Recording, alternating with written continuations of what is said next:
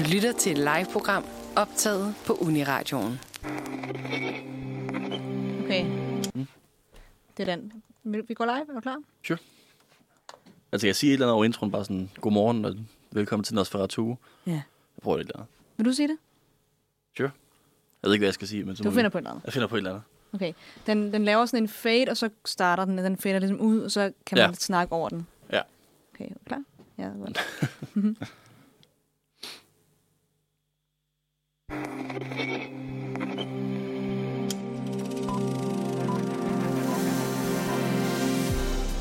Godmorgen, og velkommen til Nosferatu.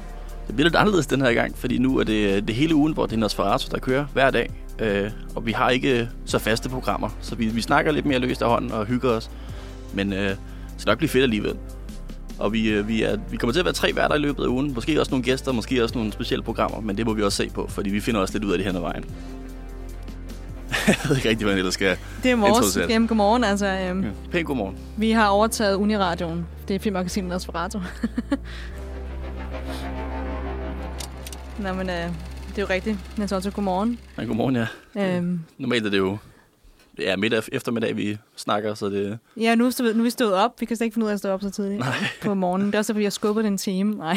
Ja, og det, det er fordi, der er sommerferie for nogle af os. Jeg, Ja, ja. jeg vil gerne sove længe. Ja, det kan være dejligt. Men øhm, som du sagde, Niels Otto, jeg hedder Ida, og jeg har Niels Otto i studiet sammen med. Vi er fra filmmagasinet Svarato her på Uniradioen. Og øhm, nu er vi jo officielt gået ind i sådan en sommerferieplanen, kan man sige. Så nu er der ikke Manfred længere, øhm, som var det, der plejede at køre om morgenen på Uniradioen. Så nu der kommer til at være sommerradio resten af måneden, og i næste uge er der jo sommerferieradio festival Nej, det bliver fedt. inde på øh, Supersvedig Sommerradio. Men inden at de tager over, og det er os alle sammen, det skal vi selvfølgelig også være med til, men inden at, øh, at det ligesom er dem og resten af radioen, så har filmmagasinet, vi har, øh, vi har sat, vi har plantet os i studiet hele ugen. Vi har overtaget det. Vi Ja. har bevæbnet os. Og... Nej, det må man ikke sige det. Åh, oh, Nå, ja. ja, for, for helvede. Nej, ja. Det, det, det, skal man måske også lige... Øh... Fordi at, øh, ja, vi må starte med at sige, øh, at vi plejer at være tre, i, eller vi skal være tre i studiet hele ugen. Um, og Lennon kommer i morgen og har resten af ugen, som også er en af vores anmeldere. Og de var egentlig inde og skulle have set øh, Thor Love and Thunder have en pressevisning her til formiddag. Øh, nu her faktisk. Øh, men vi har så lige fundet ud af, at de ikke kunne komme ind på grund af det, der skete i går i Fields med skyderiet. Ja, alle, alle nordiske filmbiografer er lukket i dag. Så Ja. det, Af, af sikkerhedsmæssige årsager. ikke? ja, og det, Så, det, øh, det, er sådan lidt også, altså vi er jo også lidt paf her, fordi jeg tror hele, hele Danmark er bare lidt rystet over, at det skete så pludseligt, altså, Ja. altså i Danmark. Ja, Så- jeg sad bare og spiste pizza i går på efter arbejde, Ja, og så fik jeg en besked, fordi at mine forældre bor på Amager. Øhm, de er så i Jylland endnu, men jeg fik en besked fra min veninde, og sådan, er du på Amager? Udopstegn, steg. Øh, nej, hvorfor? Øh, Altså, er Ja. ja. okay? Er du der, eller hvad? ja, jeg havde altså ikke set noget, ingen havde hørt noget, og, men det var så også lige sket, Ja. fordi hendes øhm, kæreste er ambulancefører, så havde fået en udrykning der, ikke? ja, hvis hun har, hun har fået det at vide med det samme. Hun Ja. har fået det at vide med det samme. Fordi jeg opdagede det først også et par timer efter, for jeg sad og så alt muligt film faktisk på forberedelse til i dag, og så øh, var Ja. en af mine udenlandske venner, der skrev sådan, at du er i sikkerhed, fordi de, Ja. altså, de ved jo ikke, hvad København er, hvor stort det er. Hvor... Nej, nej, nej. Så jeg var jo helt i den anden ende, men Ja, jeg ved. fik også en besked fra en i New York af mine venner, som skrev sådan, er du, er du okay? Ja. Hvad? Nå, det hele skete på samme tid, du ved. ja, Um, så ja, jeg er okay. Jeg sad på Vesterbro, men øh, ja, det er helt sindssygt. det er godt nok vildt, ja. Men Og øh, det, hvad skal man sige, hjertet går ud til offrene, og altså, at, ja, for helvede. hvordan fanden man kommer igennem det her, det ved jeg ikke, men jeg håber at de, de, de får den hjælp, de har brug for. Det er noget af en måde at starte vores uge på her. Fordi vi var jo sådan, hvad skal vi snakke om i den her uge? Og det er jo filmmagasinet, der har overtaget, så, så vi vil jo gerne sådan, i hvert fald tage udgangspunkt i noget filmrelateret, og så kan vi jo ligesom snakke om alle mulige ting. Ja, Øhm, det bliver lidt mere afslappet, end når vi ofte på vores programmer, så har vi tre film eller lignende, hvor vi sådan går igennem dem, eller en skuespiller. Men vi, vi har stadig udgangspunkt i nogle film, som vi gerne vil snakke om, fordi vi er et Ja. filmmagasin. Vi er jo et filmmagasin, og vi elsker at snakke om film herinde. Øhm, og så tænkte vi, om hvad, I kan lige få overblik over, hvad vi egentlig skal i den her uge, fordi vi har jo lavet en plan faktisk. En lille kalender. En lille kalender. Øhm, og det, vi skal snakke om i dag, det er jo fordi, det er egentlig 4th of July over i Amerika. Og jeg tænkte, det er jo sådan næsten for dumt ikke at snakke om. Øhm, og øh, der sker rigtig mange ting over i USA lige nu, som vi ikke er, er enige i og Ja. er så glade for. Det, Og, det er øh, ikke sådan, altså vi, det er jo ikke, Nosferatu er ikke et, et politisk enhed. Altså, vi skal jo ikke stå og snakke om, om nyheder og alt muligt, men, men lige i dag, så er det jo simpelthen for meget. Vi kommer også til at snakke lidt om, om Amerika, og, Ja. og hvad vi synes, der foregår der, fordi det Så i dag det er altså uafhængighedsdags tema. frihedens fødselsdag. 4th, 4th of July. Um, så vi kommer til at snakke, vi kommer bare til at snakke lidt om Independence Day-filmen og National Treasure uh, med Nicolas Cage, um, som vi begge to så i går, um, Ja. god aftes.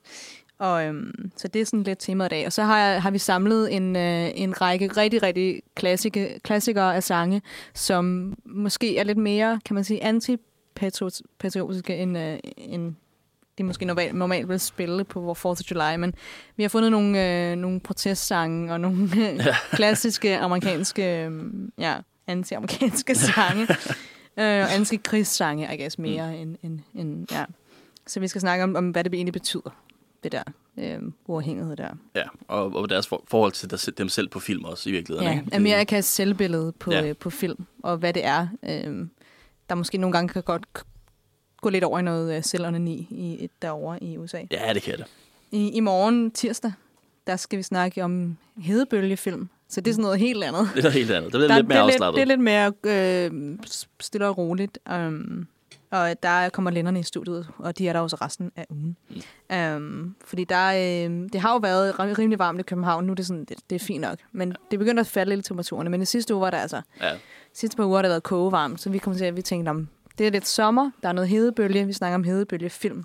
Og i, Øhm. I går var det, eller i nat var det tordenstorm. Det var det er ikke Ja. så hedebølgeagtigt, men det, var- det gik Det var vildt. Ja. Der var kæmpe, kæmpe lyn lige Ja. ude for mit vindue. Ja, jeg blev vækket af det. Er det rigtigt? Ja. ja. Um, så på onsdag, der, um, som de også siger i USA, og måske også i England faktisk, mm. Hump Day er jo sådan, ja, midten på ugen. Den, der, hvor vi går normalt i slump, og vi ikke overgår at arbejde længere. Bare venter på weekend, ja. Bare venter på weekend. Og nu er det jo faktisk sommerferie for os i hvert fald. Uh, men jeg er stadig, jeg underviser stadig, men, uh, men uh, der er jo stadig sommerferie fra skole og så videre Og uni, ja. og universitetet. Så, øhm, men øh, der er jo folk, der stadig på arbejde.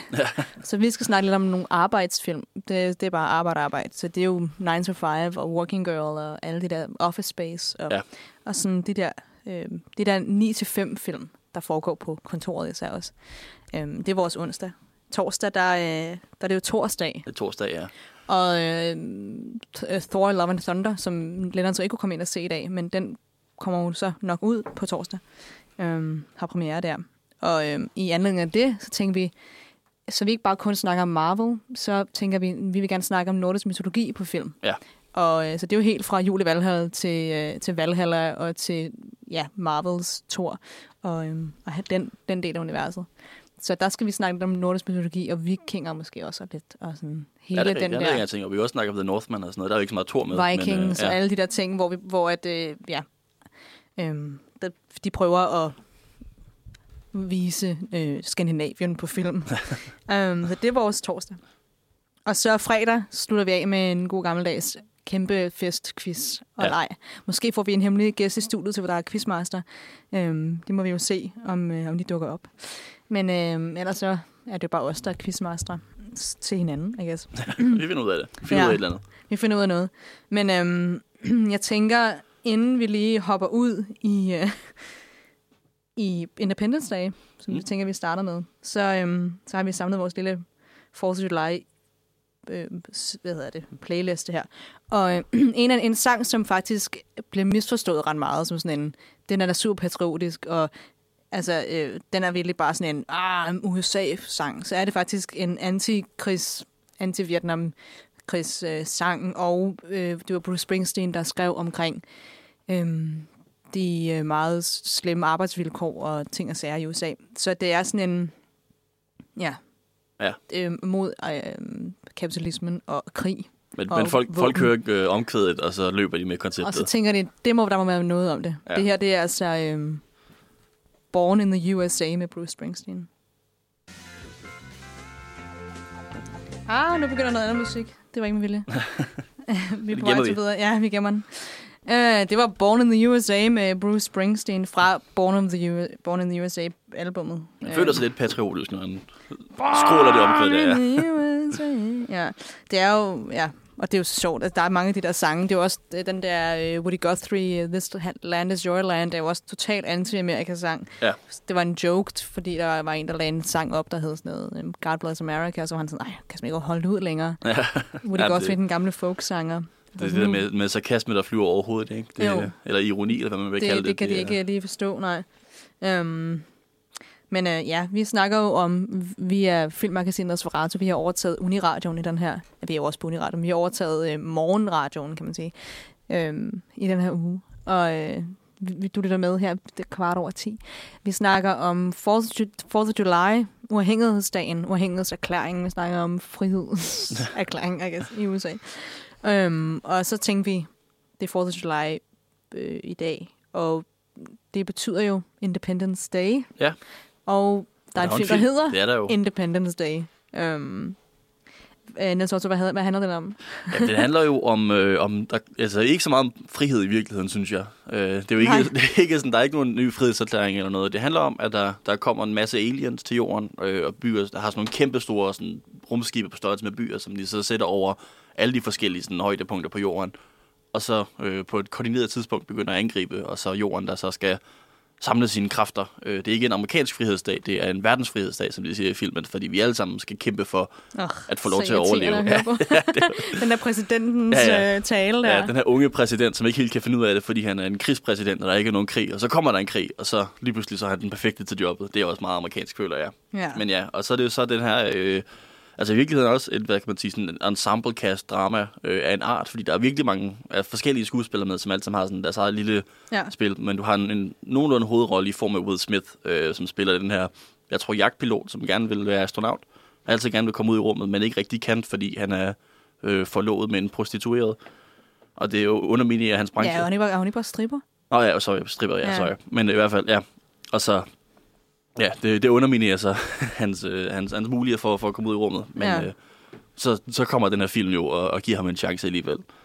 øh, og der, der er rigtig mange af de her øjeblikke, hvor der er sådan, og så var det lige præcis den perfekte person var i den her situation. Både Lige præcis på det rigtige tidspunkt. Ja, både Smith nåede lige præcis tilbage til 51 i uh, Nevada der. Lige Ja, et ja. øjeblik, hvor de havde brug for en, der kunne flyve et rumskib. Ej, hvor er det perfekt. Ja, det var godt Ligesom- nok... Øh, og hans kæreste øh, ender med at sådan, hjælpe the first lady og Ja. sådan passe på hende og sådan noget. Ja, og så bonder de over, på trods af, at de kommer sådan øh, helt forskellige lag af samfundet, så har de mere til fælles, end de troede, og så finder de ud af, det var det ikke. Det, Ja, ja, ja. Og den er fra 1996. 96, og, ja. øhm, er sådan noget to og en halv time lang. Det har jeg Ja. altså glemt. er Da jeg satte den på i går, efter jeg kom hjem fra arbejde, det var altså ret sent, jeg kom hjem. Og sådan, oh, shit, jeg skal også se National Treasure bagefter. øhm, Den er altså lidt lang. Jeg synes, jeg synes den, den er faktisk, det er, det er jo egentlig fint nok, for jeg synes faktisk, den er ret god. Jeg kan Ja. godt lide Independence Day. Den er godt lavet. Altså, den er sådan Den er, det er en klassisk block- blockbuster-film, kan man sige. Ikke? Ja. Og øh, det, den, er, den er skøn, men den er jo... Den er lige for lang. Altså en halv time for lang, vil jeg Ja. sige. Ja, fordi der er nogle af de der sådan, plot beats, der bare går igen og igen og igen, hvor man tænker, sådan, der, der er altså ikke nogen grund til at blive ved med at, at køre rundt i det samme smør. Nej. Øhm, men øhm, når man tænker omkring sådan selvonanis Amerika-film, hvor de, hvor de tænker, ej, vi er så gode, så synes jeg faktisk, at den ikke er så voldsom som andre film. For eksempel den der 4th of July-film med Tom Cruise, der blev i 90'erne. Altså, som var meget sådan, America. Ja. Øhm, Det er ikke den værste.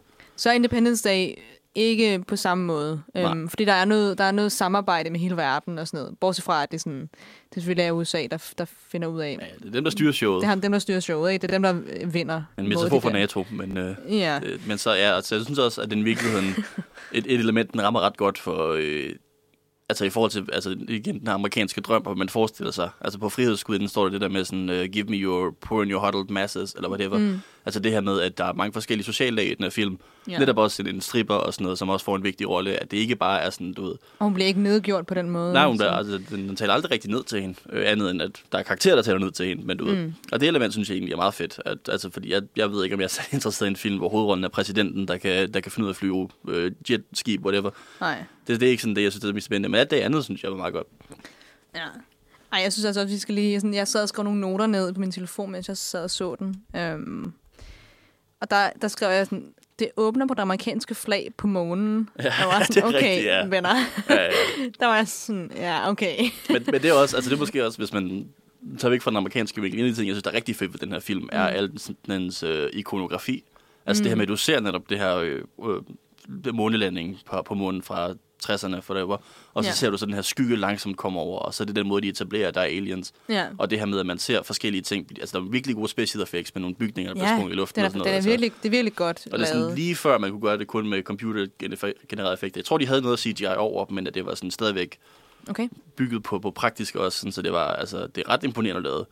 Jamen, det er da også um, den meget ikoniske scene fra Independence Day, det der, der er ligesom, den åbner på det der amerikanske flag, og så ser man så øh, den der, This is America, we placed our flag, og, blah, og man ser man Louis Armstrong og de der øhm, bosser, sådan, de, de tre der. Altså, man ser ikke dem, men man ser Ja, ja, den ja, ja. sten, hvor deres navne står. Um, og så, så, løf, så løfter kameraet sig, og så kommer ligesom det der skib ind over. Um, sådan lidt Star wars i starten, hvor skibet kommer ind fra, Ja, det er fra rigtigt. øh, kameraet. Øhm, og så går man ned på jorden, og alt er, som det plejer. Og, Will, og det er vel også der, hvor ja, Will Smith han vågner op ved siden af sin kone, og de tuller rundt og sådan noget. Ikke? Ja. Der er også sådan... Og, ja, og ham, øh, hvad hedder det, Jeff Goldblum er på avisen og hopper lidt rundt, eller nyhedskanalen. Jeg ved, ikke, helt- jeg ved ikke helt, hvad han lavede. Jeg tror også, det var noget nyhedsagtigt. Ja, ja men, vi, øh, man finder aldrig rigtig ud af, om han er sådan, om han er på, det er noget med NPC eller sådan et eller andet, eller sådan noget. Det er i hvert fald noget halløj. Ja. Og så hans ekskone er tilfældigvis også bedste venner med præsidenten. Ja, det er Øh, Så klart. det er jo også heldigt. Ja, det er meget at, sådan Det er meget- der. Det er meget smart. Øh, men øh, det er faktisk en af mine yndlings Jeff Goldblum-roller, fordi han ikke spiller den der klassiske Goldblum-rolle. Nej, Altså han er sådan lidt mere... Øh, lidt mere almindelig. Eller du ved sådan, ja, øh, ja, altså det er svært at sige, men han har ikke den der life uh, finds a way. Den Nej. der sådan, som man jo også elsker Goldblum for, men, men han er sådan, det er lidt en anden rolle for ham. Ja. Øh, De laver jo faktisk en Jurassic Park-reference, gør det ikke? Der hvor de, sådan, øh, de flyver væk, og han siger, must go faster, must go faster, ligesom i, øh, når de kører i bilen. ah, det er længere med til. Og det, det, det, jeg tror, den kom ud par år efter Jurassic Park, ah, så det var ja, også okay. bare sådan, du ved. Det, det er måske også en ting, som jeg helt klart synes, der er med Independence Day, at han sådan har kigget på de blockbuster, der allerede var, og så har han samlet elementerne fra det. Ja, det er sådan meget helt klart. klassisk disaster movie, men der er også meget Star Wars i de her rumskibskampe, og der er også lidt Jurassic Park, og der er også lidt, Ja, det er der helt klart. altså alle de her forskellige ting. Det, det er helt klart, der er noget Steven Spielberg i DNA'et her, i, i hvordan den film er sammensat. Ja, det må man sige. Det er jo, Men det er jo øh, også øh, Roland Emmerich, der har lavet filmen. Han er jo faktisk mm. tysker i forhold til, hvor amerikansk den film er. Øh, og så har han så også, siden da han lavede Stargate, Mm. som du har set gætter på. Ja. Ja, den har jeg faktisk ikke set endnu. Det er jo, altså, Stargate fra fuck 94, tror jeg. Ja, et før. jeg tror, det er 94, er med øhm, Russell, øhm, hvad hedder det? Øh, Kurt Russell øh, og James Spader, øhm, som har lidt de samme elementer. Jeg havde ikke glemt, det var ham, der havde instrueret den. Det var det selvfølgelig. Det er, ja, kult klassiker. Og så kom der den bedste tv-serie nogensinde i 97 med... øh, Er det SG-1? Eller er SG-1, det? ja. Jeg har stadig ikke set noget Stargate, men det skal Ja. jeg. Jeg samler på de der Star-tv-serier. Star Trek og Star Wars og de der. Battlestar Galactica. Battlestar Galactica. Mm. Stargate er den bedste. Øhm, Det, jamen, jeg, jeg skal lige have set den, så, så kan jeg være med til at vurdere. Ja, man Men- skal først se filmen, og så kan man se tv-serien. Det er ligesom sådan en pilot til den. Ja, ja, det giver mening. Jeg vil også hellere se den med Kurt Russell, for at være ærlig. Ja. Han, han kommer ikke tilbage i tv-serien, gør han? Nej. Nej. Men så- altså, den rolle kommer tilbage, men det er ikke ham. Ja, ja. Og James Spaders rolle kommer også tilbage, men ikke, ikke spillet af James Spader. Men, Øhm, men siden da, så har Roland Emmerich faktisk ja. lavet stort set kun de her dis- disaster movies. Han har lige lavet en for nylig, altså i sidste år, tror jeg, Moon Crash, Moonfall. Nå, for helvede, det skulle da også ham, ja. Ja, præcis. Og han har lavet øh, 2012, og han har lavet Day After Tomorrow, og han har lavet Godzilla, den amerikanske Godzilla, som er den, er den første amerikanske Godzilla, som er skrækkelig. Øhm, Er han lidt deprimeret? Er han sådan lidt doomsday uh, han er sådan prepper? lidt, ja, der er et eller andet ved det, men det er Ja. simpelthen, han har også lavet Independence Day 2, øh, som jo, jeg har ikke set den, men efter sigende så er det helt præcis den samme film, bare med øh, ikke Will Smith. ja. Øh, så, så det, han har sådan et eller andet med, altså han, han godt kan lide de her, Og White House Down er også ham, der har lavet den. nej, ja, altså det er Ah, også, Okay, ja, han er simpelthen, det er jo, altså... ja. Okay, nu er vi nødt til lige at lave en liste. The Noah's Ark Principle, som også bare er sådan, du ved, Doomsday, um, Moon 44, Stargate i 1994, det var rigtigt nok, Independence Day 96, Godzilla, The Patriot, The Day After Tomorrow, 10.000 BC, 2012, White House Down, Sto okay. Stonewall, den er måske lidt... Det er, sådan, det er sådan noget helt andet. Jeg tror, han tror selv, han er homoseksuel eller queer eller et eller andet, så det er måske derfor, han har noget forbindelse til Noget til Stonewall, der er.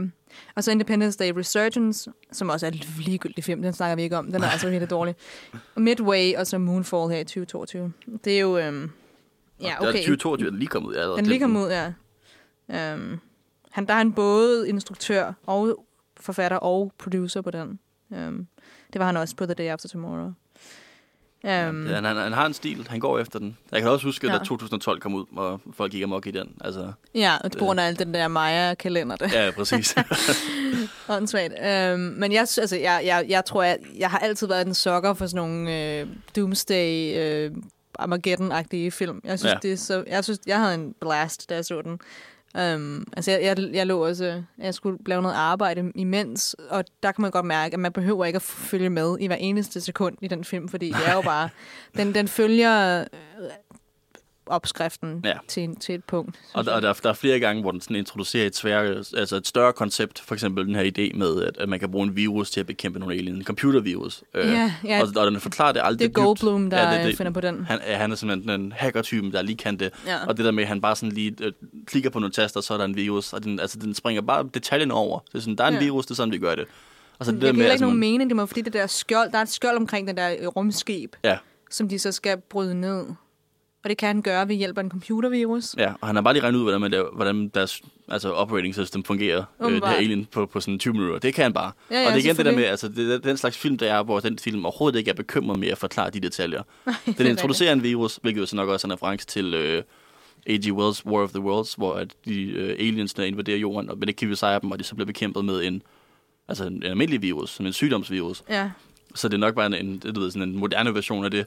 ja. Men bare den her element med overhovedet ikke har lyst til at forklare det, og det er ikke det, filmen er. Det er bare en film, hvor i, at Jeff Goldblum lige kan hacke en alien computer, og så er det overstået. Sindssygt. Og det, altså, det er netop det. Altså, det, det er en god charme. Jeg synes faktisk, jeg tror min yndlingsdel af den her film var den første halve time, hvor der ikke rigtig var nogen karakter med som sådan, men der bare var det her med sådan, okay, hvad gør vi, når aliensene kommer? Man ser folk Mm. ringe til hinanden, og man ser folk snakke, og du ved, Ja. øh, hvordan man reagerer, og der er de her, øhm, hvad hedder det, sådan nogle typer, der render rundt og sådan stiller, har skilte og siger sådan, tag os med, med når I tager afsted i rumskibet, og giv os Mm. Elvis, og du ved, sådan nogle fanatikere, og sådan han der. råber der, ja, det er Ja, det. sådan nogle alien groupies, mærkeligt nok. Og jeg synes, alle de detaljer var super sjove, og så, så det gør den første halve time, og det synes jeg var rigtig fedt. Og så Mm. mm. bliver den der bare den her sådan lidt meget simple, nemme film med nogle relativt simple altså kærlighedsforhold, og, ja.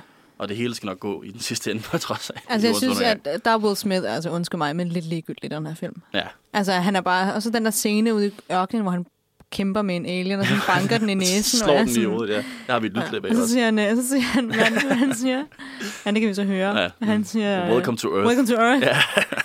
Fuck, hvor er det sjovt. Ja. der er det også sådan, okay, Ja, ja, han, han, er, han er virkelig også bare den her machismo. Altså selvom altså, verden er ved at gå under, skal han lige ryge en cigar, og han skal Ja, lige ja. lave nogle jokes. Og han skal lige nå, du ved. Ja, så han, Det, det er jo bare Men in Black. Altså, Ja, ja. white guy, black guy, aliens. er det ikke før Man in Black, det her? Jo, det er det nok. Jeg tror, jeg, jeg tror, det er en af Will Smiths første store blockbuster-roller. Det var før. ja, det passer nok meget godt. Men det er jo, altså, ja, det virker som om, det var en forløber så til, til Men in Black. Øh, men jeg synes faktisk, der er den, den første, en af de første sådan, scener, hvor man ser øh, sådan, skibet begynder at, at glide ind over, og folk begynder at opdage det. Ja. Og det er også, hvor Will Smith skal ud for at hente avisen udenfor, hans kone kommer ud, og sådan, hans søn løber rundt.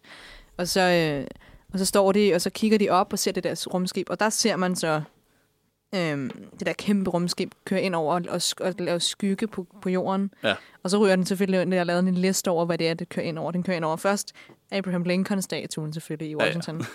og så i Washington, så Washington Monument, den store hvide statue der. Lange pind. Mm. Øhm, og så hen over Capitol Buildingen, og så klip til New York, og så hen over Frihedsgudinden, hen over Twin Towers, fordi det der har været før Ja. 2001. Jeg tror ikke, man kunne lave den her film efter 2001. Jeg tror ikke, man Nej. kan lave en film om Amerika, der skal op mod en fjende, efter de har sprunget nogle bygninger i luften. Nej, det var ikke så godt. Og så Det- hen over Central Park, Brooklyn Bridge, sådan hele vejen hen, og så lander den lige sådan, sådan står der, Ja. ja. lander den hen over Empire State Building, og var sådan, okay. ja, ja. Det, igen, der, der er masser af ikonografi i den her film. Der er, Ja, men det var, det var også meget fedt. Altså, der er man også sådan, yes, New York!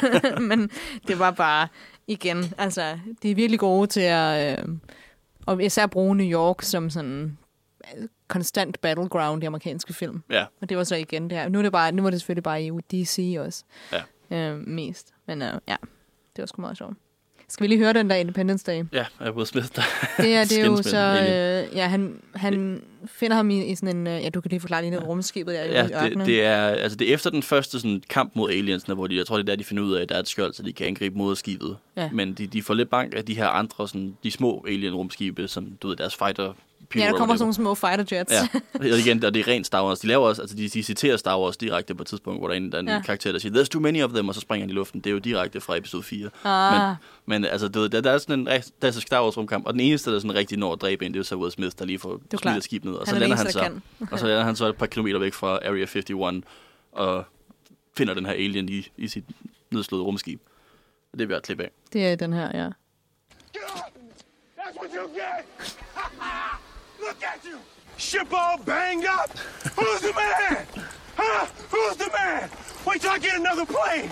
I'm lining all your friends up right beside you! Welcome to Earth.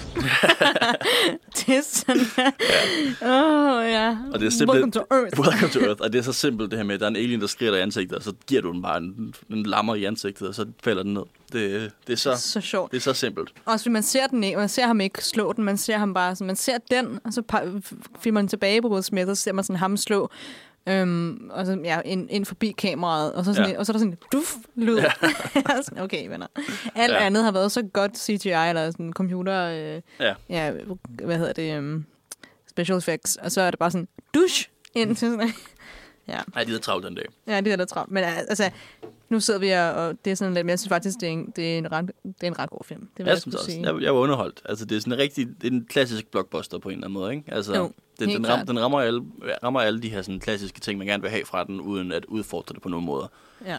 Det er sådan, øh, jeg ved ikke, om det var nok til, at Ronald Emmerich kunne bygge en hel karriere af præcis den samme stil og gøre det igen og igen, men det er i hvert fald en god film at have, sådan den her ene, Mm. ja. Altså, jeg føler også, det er sådan nærmest en essentielle 90'er blockbuster på en eller anden måde. Den er kæmpe store. Ja, altså, Ej, Jurassic Park, men du ved ellers... Jurassic så- Park, men man, man, man skal have set Independence Day. Altså, det er sådan Ja. en, det er en af de der film, øhm, som bare står for sig selv, synes jeg. Ja. Øhm, og så synes jeg også, at vi bliver nødt til at, at lige uddybe den der præsident tale, hvor han holder. Fordi han, øh, han snakker, og han siger øhm, til, inden de skal op og kæmpe, sådan, det er the final battle mod... Øhm, Og han skal selv med op og kæmpe også, Og han fordi han er selv selv med, tidligere ja. pilot, ja. Han er nemlig selv, og han er sådan ung, sådan, nu skal vi ud, og, sådan, og så står han og taler, og alle står og nikker af ham, og sådan, yes. Og så siger han sådan, let's not go, we should not go quietly into the night, og we should fight for this, og bla bla bla. Um, og så siger han, øh, det her, som du sagde tidligere, at det her, det er ikke kun om Amerikas, fordi det er 4th of July på det tidspunkt. Det er, vi står faktisk på 4. juli øh, Ja. og, og, og skal kæmpe, ikke? Det er jo meget, ja. Øhm, godt valgt. Men øhm, sådan, så siger han, det, er ikke, det her det er ikke længere bare Amerikas uafhængighedsdag. This is like, Det var os alle sammen. det er vores alle. Og så siger han, øhm, today. Og så slutter han talen med at sige, today we celebrate our Independence Day. Og sådan, og jeg har bare skrevet lol, lol, lol, lol, Ja, ja. lol, lol, lol. Ej, det er, det er så cheesy. Det er simpelthen så... Altså, det er virkelig bare Amerika-film i 90'erne på den hårde klinge. Men ja. alle står og nikker og sådan, yes, yes. Og med sådan store overskæg og klapper. Og sådan. det er sådan... Um, ja. Men, men det hele er også en film, som er den her... Altså, jeg vil, jeg vil næsten kalde det en mellemkrigsfilm, ikke? Fordi du har lige perioden mellem altså 2001 og efter, og efter murens fald, hvor der ikke rigtig var en fjende. Fordi mange amerikanske film, det er netop det her med, okay, vi har den her fjende over i måske i Mellemøsten, måske i, i Sovjetland, og så skal vi, den amerikanske land, vi skal stå op imod dem. Og her er det sådan lidt mere, ja, generelt, altså du ved, hele verden mod den her alien, og det er lidt, lidt mere afslappet på en eller anden måde. Mm. Altså på trods af, at det er en katastrofefilm, så føles den aldrig særlig stressende at se. Nej, Så jeg, tror, så jeg tror måske bare, sådan, at Amerika var lidt afslappet her. Og så, altså efter 2001, så blev det jo meget mere deprimerende lige pludselig. Nej, men altså, efter 2001 blev det jo film omkring sådan, altså, terror og terror i, i hjemmet og Ja, præcis. øh, mere sådan viruser og Men se, Øhm. fordi det, det er jo teknisk set altså ikke terror, men du ved, der, der er bygninger, der bliver eksploderet, men der er overhovedet altså ikke i der er ikke, Independence Day. i Independence Day, mm. men der er ikke særlig meget vægt til det. I for, igen, i forhold til, hvis du lavede efter 2001, så havde det jo været kontroversielt, og jeg tror meget mere dystert. Så det er sådan en, en, mm. en meget speciel film, og det er også derfor, at den måske ikke er så øh, offensiv i sin patriotisme, eller hvad man vil kalde det, fordi ja. Det netop er sådan lidt... Den har heller ikke noget at bevise på den måde. Altså, Ja, den har præcis. ikke en eller anden sådan stance, den skal stille sig, hvor at Amerika helt klart havde efter, altså i nullerne, en, en, en sådan, nu skal vi stille os her, hvis, Bushes, hvis du ikke er i- med os, er du imod os Ja. rolle, øhm, som blev virkelig bare skruet op efter 2001. Ja, og så havde du hele den kolde krig, hvor du havde den her ideologiske, du ved, sovjetternes øh, kommunister mod amerikanernes kapitalister, og det her med, mm. altså øh, Rocky 4, hvor Rocky Balboa besejrer kommunismen i en boxingkamp, ikke? Altså Ja. det her meget sådan ideologiernes kamp, og hvem kan vinde, og der er ikke, altså de følte, de følte, at de havde vundet her, tror jeg. Ja, Så så det de var vilde på deres høje, ikke? Og, Ja. altså, og muren var faldet, og altså, Ja, og der, den store globale Sovjet økonomi var var i gang. i Og, ja. 91. Så, ja. Så det, øhm, det var en sjov, det var en ret spændende tid i 90'erne, men jeg synes også, øhm, ja, det forhold til sådan noget, hvor, hvor meget sådan pace der er på, så i 2012 er der helt klart mere, altså vi, vi skal skynde os mere, end vi skal i Independence Day. Ja. Altså i, som også den der Ro- Roland Emmerich-film. Der, er- altså, der er selvfølgelig også fordi, at verden er ved at gå under. Men her er der jo stadig, altså, det er jo aliens, der vil dræbe os. Altså, det er ja. Jo sådan, det, der er jo også rimelig meget øh, stress på, kan man sige. Ja. Øhm, hvor at, at, øh, at der helt klart er det sjovt et højere tempo i, i film, der kommer senere. Ja. Fordi den, den, den, den træsker lidt afsted nogle gange, synes jeg. Også det, jeg sagde med, den, den er jo to og en halv time. Og nogle gange så er- går den lidt, lidt tungt. Den kunne godt have været en halv time kortere, hvis man bare lige havde klippet lidt dig, ja. Ja. Men på en eller anden måde er der også noget dejligt ved, at den ligesom tager det, som den nok vil... Ja, det er jo ikke, fordi det her vil ske i virkeligheden, men sådan, den, der, den tager ligesom sådan, "Nå, men så gør vi det her, og så er det næste skridt, og så er det næste skridt, og det er ikke bare sådan noget, folk løber skrigende rundt i Nej, kontrolrummet, ja. øhm, Og så der er måske også den der plotline med Will Smiths kæreste og The First Lady, der er sådan lidt underlig. Og deres sådan, forhold og sådan, jeg fulgte ikke så meget med i den del af filmen, men Ja, det er meget plat på en eller anden måde. Det er, det er meget sådan, ja. Altså igen, alle kender hinanden, alle har et forhold. Det er sådan, Ja, helt tilfældigt lige kender de alle sammen hinanden. Ja. Og han styrer tilfældigvis lige ved sådan Area 51, og så trækker han den her alien i ørkenen og kommer lige dertil. Og, Sjovt. Og så smider han den alien foran dem og siger sådan, og så sådan der, what, whatever. Ja, præcis, Like, Hvorfor du bare overhovedet ikke faced, at du sådan har kæmpet med en alien? Han nogen han har en følelse hele filmen igennem, og det er kækhøj, og det er det eneste, han er. så han er virkelig sådan, han, det han cementerer sin Will Smith-rolle, altså hvad det er, han vil spille i et film fra, fremover. Præcis, ja. Det er det, han har gjort godt siden også. Det er bare Ja. den her sådan, ja, ryger en cigar og, og, og siger en wisecrack og, mm. og slår en alien i hovedet. Ja. Igen, det er lidt en, en forløber til Men in Black, hvor han også det er den samme. ja, det er det. Ja. Nå, men skal vi høre noget musik? Vi er jo stadig, vi uh, snakker stadig om, uh, om Amerika-film. Um, og uh, en sang, som, som blev brugt rigtig meget. Det her det er en sang, som hvis bliver brugt i alle film, der foregår i 70'erne under Vietnamkrigen. Hvis du laver en film om Vietnamkrigen, og ikke har den her med, så, øh, så har du mistet, altså sådan, så har du ikke lavet en film om Vietnamkrigen. Jeg tror, Det- det, det næsten- er for en sang. Kan du der. gætte, hvad en der er? Ja. Det er næsten en joke. Der er to. Den ene er, øh, hvad hedder det? All Along the Watchtower, men coverversionen med Jimi Hendrix ja. Af, af Bob Dylans originale sang. Enten den, eller den her, som er Creedence Clearwater Revival, og det er Fortunate Son. Ja, lige til en helikoptertur, ja. Ja, ikke? Klassikeren uh, Fortunate Son, Creedence Clearwater Revival, som også er sådan en, uh, man tror sådan, ja, yeah, America, men det er faktisk en super øh, anti-Amerika-sang, som mange ja. Af Creedences sange jo er. Den er sådan en, uh, ja, antikrigssang fra 1969. Det bliver brugt til flere af de her sådan, præsidenttaler, når man sådan, skal stille op til, til kandidat, whatever. På trods af, at sangen er så, igen, anti-amerikansk, anti-establishment, du ved. Øh, altså, de fattige, der bare bliver brændt over ende over, under Vietnamskrigen, og hvordan alle de rige bare sådan kan Ja. hvad det, dodge the draft, altså slippe ud af krigen ved at misbruge deres penge. The Fortunate Ones. The Fortunate dem, Ones, der får ja. lov til at undgå Sidde at blive af, ja. Ja. Så øhm, det er altså... Men øh, man kan, man kan hive, hive mange af, af Creedence Clearwater Rivals sang, sange ud her for, til vores dag i dag. Øhm, vi, øh, vi, vi snakker... Vi er filmmagasinet Nosferatus. Vi har overtaget Uniradioen. Morgenradioen her øhm, i morgen. Til morgen. Og øhm, vi har lige snakket lidt om Independence Day, filmen fra, øh, fra 96.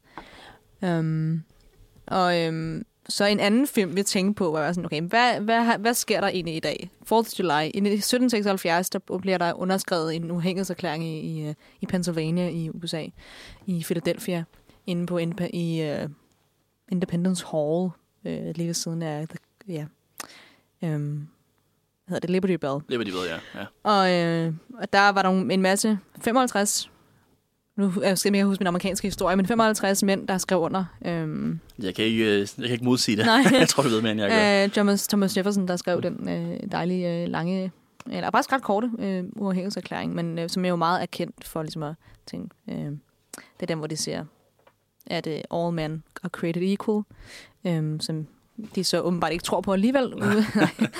Øh, men Ja. det er den dag, og, øh, og det meget, er... meget diskuteret Declaration of Independence efterhånden. Ja, Og The. Constitution og alt det her. De, de kommer op igen. Øh, og du ved, Måske skulle de tage og kigge på, hvad det egentlig er, de har skrevet, fordi de skriver nogle meget gode ting. De skal bare lige lytte efter derovre. Øhm, men øh, det er altså en uafhængighedserklæring her fra 1776, og så i øh, den 8. juli, som er om fire dage, der øh, blev den læst højt ude på, øh, på The Square herude foran Independence Hall. Og, øhm, og, og der, øh, det er jo en meget, meget øh, sacred document. Det er et meget helligt dokument øh, i, i den amerikanske historie, øh, som de går meget, meget, meget højt op i. Øh, deres constitution, deres grundlov og deres øh, uafhængighedserklæring. Og, øhm, og, og i dag er jo en, en helligdag for, øh, da de blev uafhængige fra, fra England, eller fra Storbritannien, øhm, derovre, efter revolutions, eller revolutionskrigen derovre. Og øhm, Og det inspirerede jo også altså, Europa, ikke? Altså, du ved, lige pludselig så kom den her frihedserklæring, hvor man altså, kunne, Mm. kunne skrive sin egen, også fra, fra konge og alt, alt mand. Altså, det er sådan, det, det er også, den, danske er jo også øh. bygget op efter, og alt muligt, ikke? Altså, jo, tre, treparts, øhm, hvad hedder det, med måde, vi har sat vores retssystem op på. Ja. Øh, men der var jo noget fransk revolution i gang og sådan noget, som jo var lidt før den amerikanske revolution, men øh, den blev så bare vasket ud. Der er sket ikke så meget med den, hvor Amerika de rent faktisk kom igennem med det, som de ville i den der revolution. Øhm, men der var nogle rigtig gode elementer i den tankegang, i hvert fald i den franske revolution. Nå, nu skulle det ikke blive til sådan en historielesson her, men måde, grunden til, at vi snakker om uafhængighedserklæringen og i 4th of July, så tænkte vi, okay, er der noget, nogle, en film, hvor det indgår. Vi har Independence Day, der handler om bare om dagen 4th of July, men der er jo en meget kendt film, som handler om selve dokumentet, uafhængighedserklæringen af The Declaration of Independence, og det er National Treasure oh ja. med Nicolas Cage, hvor Nicolas Cage han skal stjæle uafhængighedserklæringen, og det er jo noget af det værste, man nogle gange kan gøre. Ja. Øh, Blasfemisk og, ja, Totalt blasfemisk. og Øhm, øhm, treachery, og hvad hedder det? Treason. Det, det er high, high, high treason, treason mod den amerikanske øh, ja, regering og folk, øh, om, øh, umiddelbart. Øhm, men øh, hvad der sker, vil du tage den igen? Sådan? Ja, øh, jamen, det der sker er, at han, øh, ham Nicolas Cages karakter, hans bedstefar fortæller ham sådan en historie om den her National Treasure, den her kæmpe store skat, der er gået igennem mange kulturer, og hver eneste kultur, der overtager den, bygger den større og større og større. Ja. Og så det her med, at der er alle mulige hemmelige samfund i Amerika, blandt andet de her Founding Fathers, som der har øh, gemt den et sted i USA, og der er så sådan en kæmpe treasure hunt, hvor man skal finde alle de her mærkelige små hints, og det leder så til det næste hint, der leder til det næste, og så kan du så måske Klassisk skattejagt. Klassisk skattejagt, ja. Ja. Og det, det, er, hvad hedder det, det er ikke Illuminati, det er Stonemasons, som er også en af de her sådan, altså der er teorier om, de stadig findes i dag, og i det Mm. mm. andet, og, øh, men du ved, sådan konspirationsteoris ting, whatever. Øh, men så, øh, så den onde Sean Bean Hmm. øh, beslutter sig for, at han vil stjæle øh, The Declaration of Independence, fordi der måske er et kort på bagsiden af den. Ja, det er derfor, de skal have det, fordi de finder Ja. ud af, at der måske er noget på bagsiden af den. Ja, et, et nyt hint, som der ja. kan lede dem til den her skat.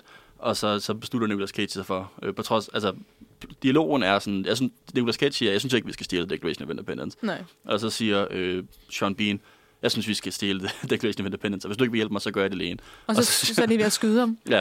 Og så, så slutter Nicolas Cage for, okay, men så stjæler jeg Declaration of Independence, før I gør det. Ja, På ja. trods af, at han var ham, der var imod det. Øh, men det er så, ja, og det er så, han er jo mere om at beskytte den, og for måske at kunne finde den her skat, før den onde, onde Sean Bean, som der kommer det. Jeg ved ikke helt, hvad hans motivation er, andet end at være ond. Rigdom. Ja, I guess. Han, han, ja, han er bare ude efter, han er bare ude efter skatten jo. Ja. Altså, det, øhm, det er en skat, som... Der var nogle gamle tempelridder helt tilbage fra øhm, ja, før øhm, øh, revolutionen i USA. Øhm, og så var der så blev det gik ned til frimurerne, som jo stadig er i Danmark, og så altså det er det National Treasure plottet, ikke det, der Ja. skete i virkeligheden, men øhm, og så blev det så blandet ind med den her uafhængighedskrig i USA, og, øh, og nogle af dem, der var en del af de her frimurer, var så Thomas Jefferson og Monroe og alle ja. De her typer. Øh, Hancock, I guess også. Og, og lidt forvirrende, så hedder hovedrollen i National Treasure, Nicolas Cage karakter, han hedder Benjamin Franklin. Ja. Så, så, så, hvis, vi, så hvis vi siger Benjamin Franklin, så skal man lige øh, dobbelt tænke, om vi, vi snakker den ene eller den anden. Kan vi til at tænke på. Jeg tror, han bliver kaldt Ben i løbet af filmen. Skal jeg Ja, bare Ben ham det? Crate, er, altså hans ja. Efternavn er Crate. Ja. Ja. Øh, men ja, han er vel opkaldt efter Benjamin Franklin. Ja, det må det være. Øhm, ja, det er meget sjovt. Men øh, de går meget op i deres founding fathers i USA. Det er jo også hele Hamilton øh, øh, fænomenet. Ja. handler jo om, om, om, om den krig. Øh, og så øh, hele underskrevet, hvad hedder det, ja, opdelelsen af ud, lavelsen, hvad skal Ja. man sige, Sådan, af, af, af, af øh, grundloven i 1800-tallet. Nå, øhm, og så kommer den videre til den der, øh, den der skat, og det der, alle de der clues kommer så op, og, og nogle af de der founding fathers, altså dem, der har skrevet uafhængighedserklæringer og startet regeringen i USA, øhm, eller startet landet, I guess, ja, ja. Øhm, altså dem, der også er en del af det her frimor, halløj, gamle tempelridderfolk. Øhm, og så har de så åbenbart lavet en hemmelig besked på bagsiden af uafhængighedserklæringen, øhm, som jo er lukket rigtig, rigtig godt væk. ja den, den, er, den er svær at stjæle. Ja, altså jeg har været, jeg har været i Philadelphia og se uafhængighedserklæringen, og den ligger altså bare sådan fremme, altså bag ved et glas. Ja. Fint, men jeg tænker sådan, jeg hørte ikke, at den sådan bliver hævet ned i et eller andet sådan safe ned under jorden. Nej, jeg tror måske også, det er lidt... Uh, Altså det gør den jo sikkert, I guess, men måske om natten og sådan noget. Men det er også sådan noget, så nogle gange imellem får den lov til at komme op og ligge. ja. Det ved jeg ikke, om den gør, men... Ej, jeg, jeg føler lidt, at den her film også er meget inspireret af, øh, som I også lige har snakket om, Tom Cruise Mission Impossible-filmene. Altså, der er et eller andet Ah, ved, ja. ved den her sådan, stilen af det at bryde ind, og, og også lidt strukturen i det her med, at du har hovedrollen, øh, som jo er den her sådan lidt øh, sej, ikke agent, han er en, en historienørd, men stadigvæk mm. Nicolas Cage, han er sådan... Han er Indiana det. Jones. Han er, han er Indiana Jones, men lidt, lidt mere drøvhul, føler jeg. ja, ja. Øh, men så har du så også lidt ligesom mange Mission Impossible-film, den her sådan, øh, computer-hacker-nørd, der følger efter ham og sådan, mm. trækker ham i, i, i jakken og siger, hey, skal vi ikke øh, hacke en computer, og kan ikke lige forklare dig, hvordan sms fungerer og sådan noget. Ja. Altså den her meget klassiske, tidlige nuller-type karakter, sådan nørden, der kan forklare det her nye begreb, hvordan, hvordan man sådan hacker en, en elevator, sådan, så man kan komme ind og ud af det andet, og, Ja, og kan ja. følge med på kameraerne. Det er sådan en, øh, det er en klassiske man in the chair, mens han løber rundt. Og sådan. Ja, ja, det er jo også en, det er en Disney-film. Altså, det er jo en Disney-produceret film. Ja. Øhm, Og Jerry Bruckheimer, som også har lavet altså, øh, en Parts of the Caribbean og alle de her sådan, mm, mange store blockbusters. det er instrueret, instrueret af John Turteltaub, som jeg ikke kender så godt. Øhm, Nej, jeg, jeg, men jeg læste lidt op på den. Jeg tror ikke, han har lavet særlig meget andet end de to han, National har, han har lavet et par, par National Treasure, ja. Øhm, og det er jo med Nicolas Cage og Sean Bean, Diane Kruger, som spiller sådan uh, the love interest til Nicolas Cage, mm. som også bare er der, fordi Ja. hun skal være, der skal være en kvinde. Det er ikke så troværdigt, at hun rent faktisk bliver forelsket i Nicolas Cage. Det giver ikke nogen mening. Altså, Det er sådan- Og en ting er sådan, okay, om man, man synes, at Nicolas Cage er charmerende eller sådan noget, men han er ikke charmerende i den film. Mm. Mm. Altså, han er jo bare... Han er ikke særlig sød mod hende. Nej, han er kæmpe røvhul. Ja. Han er virkelig bare sådan strid og ubehagelig, men også, øh, det var, jeg tænkte over det, det her med sådan, at det er godt, det var Nicolas Cage, der var castet i den her film, fordi det kan godt være, at, altså, at alle karakterer ikke kan lide ham, og det giver mening, at de ikke kan lide ham, bortset fra hende, der lige bliver forelsket i ham. Ja. Men det er med sjovt at se Nicolas Cage gøre det. Altså, du ved, hvis, ja. det, var, hvis det var en mindre mærkelig og sådan sjov han passer godt til den rolle. Ja, præcis. Gør han altså. Man skal have den her lidt abstrakte charme for, at han kan få lov til at, ja, altså, Mm. være mod børsterne, ikke? Altså, Jo. Og så er det John Voight, der spiller hans far. Og Harvey Keitel spiller med, og Christopher Plummer. Så det er sådan, det er altså Ja, nogle, øh, kæft nogle, øh, en, en castliste. Øhm, altså, faktisk efter øh, de to film, vi så i går, Independence Day og National Treasure, så havde jeg faktisk, jeg havde det mest sådan hyggeligt, og sådan, jeg havde det sjovest ved at se National Treasure, for jeg var, sådan, jeg var præcis det humør, jeg var i. ja. Det var bare sådan noget light-hearted Disney, øh, sprinklet øh, Indiana Jones film Ja, præcis. hvor det skal... Og det eneste, det var, det var, altså, selvfølgelig er det et meget vigtigt dokument, du har hængt erklæring. Jeg forstår godt, at vi må ikke, vi må ikke men alligevel så sådan manhandler det, det vildt meget, ruller den sammen og bruger alle mulige ting og kaster rundt med det. Og jeg var sådan, pas dog på! det går så meget op i det der fucking dokument. Ja. Der, der er en scene, hvor de, øh, hvad hedder det, dækker det med øh, citronsyre, og så meget ja. Sensuelt puster på det, fordi at for at kunne se den der hemmelige, øh, hemmelige kort, så skal der sådan, først skal der være sådan syre på, og så skal, Så skal der der varme. varme til, ja. Og så ser man så, ja, de her to øh, turelduer kærestepar sådan, gå helt ned, tæt på hinandens hoved, og sådan langsomt ånde. på Det er ikke dokument. særlig lækkert, at vi åndede i hovedet. Nej, det er. Det er en virkelig mærkelig ting at spille sensuelt. Altså, det, Ja, var sådan en, hvorfor, hvorfor skal I begge to gøre det? ja, vi ikke bare skiftes? Ja, Og så henter de så bagefter en hårdtør, det giver måske lidt mere mening ja, også. ja. ja. Men ikke også bare sådan, åh, du ødelægger det dokument nu, det er for Ja, ja, ja. ja. evigt ødelagt. Det bliver bare bøjet. Det, ja. Ja. Ja, det er helt krølle nu. Ja, det er lidt farligt. Jeg tænker også, det er sådan det er 200 år do- gammelt dokument. Altså, der skal ikke så meget til, Ej, for at det falder fra hinanden. Øhm, men det er jo nok ret beskyttet. Men altså, jeg, har, jeg havde sådan lidt, uh, ej, uh, pas på. altså, også, også fordi jeg går ikke så meget op i om uafhængighedserklæringen. Altså, Nej, det er jo spændende og sådan noget, men det, det er ikke fordi, at verden går under, hvis det originale dokument forsvinder. jeg, jeg har skrevet ud, hvad der står jeg har på. skrevet ned, hvad der står på det, men Men altså, men så når alligevel, når de går, så- når de går så meget op i det, så går jeg, går jeg jo også op i, at det, er ligesom, Ja. at det ikke bliver ødelagt, og så er de bare sådan kaster rundt med det, og griber det og ruller det sammen, og ind og i plastik, og ind i sådan dut, og... Nej, men det er bare sådan...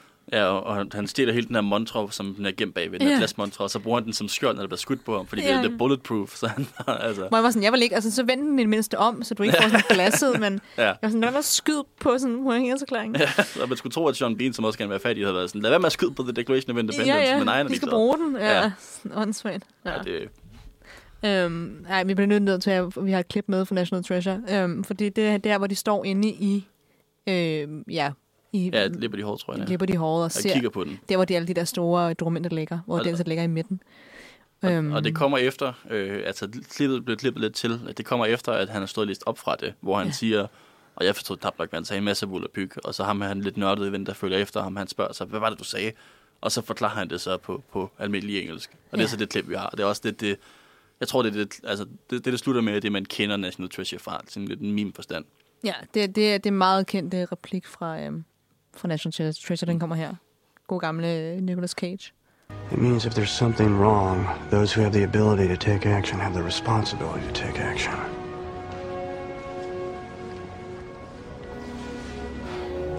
I'm gonna steal it. What? I'm gonna steal the Declaration of Independence. Du, du, du. Ja. Og det er også, altså, Jeg ser det lige foran den. Foran alle andre mennesker. I'm gonna steal Men- the men- Declaration of mens der er Independence. vagter rundt omkring, og ja. ja, ja.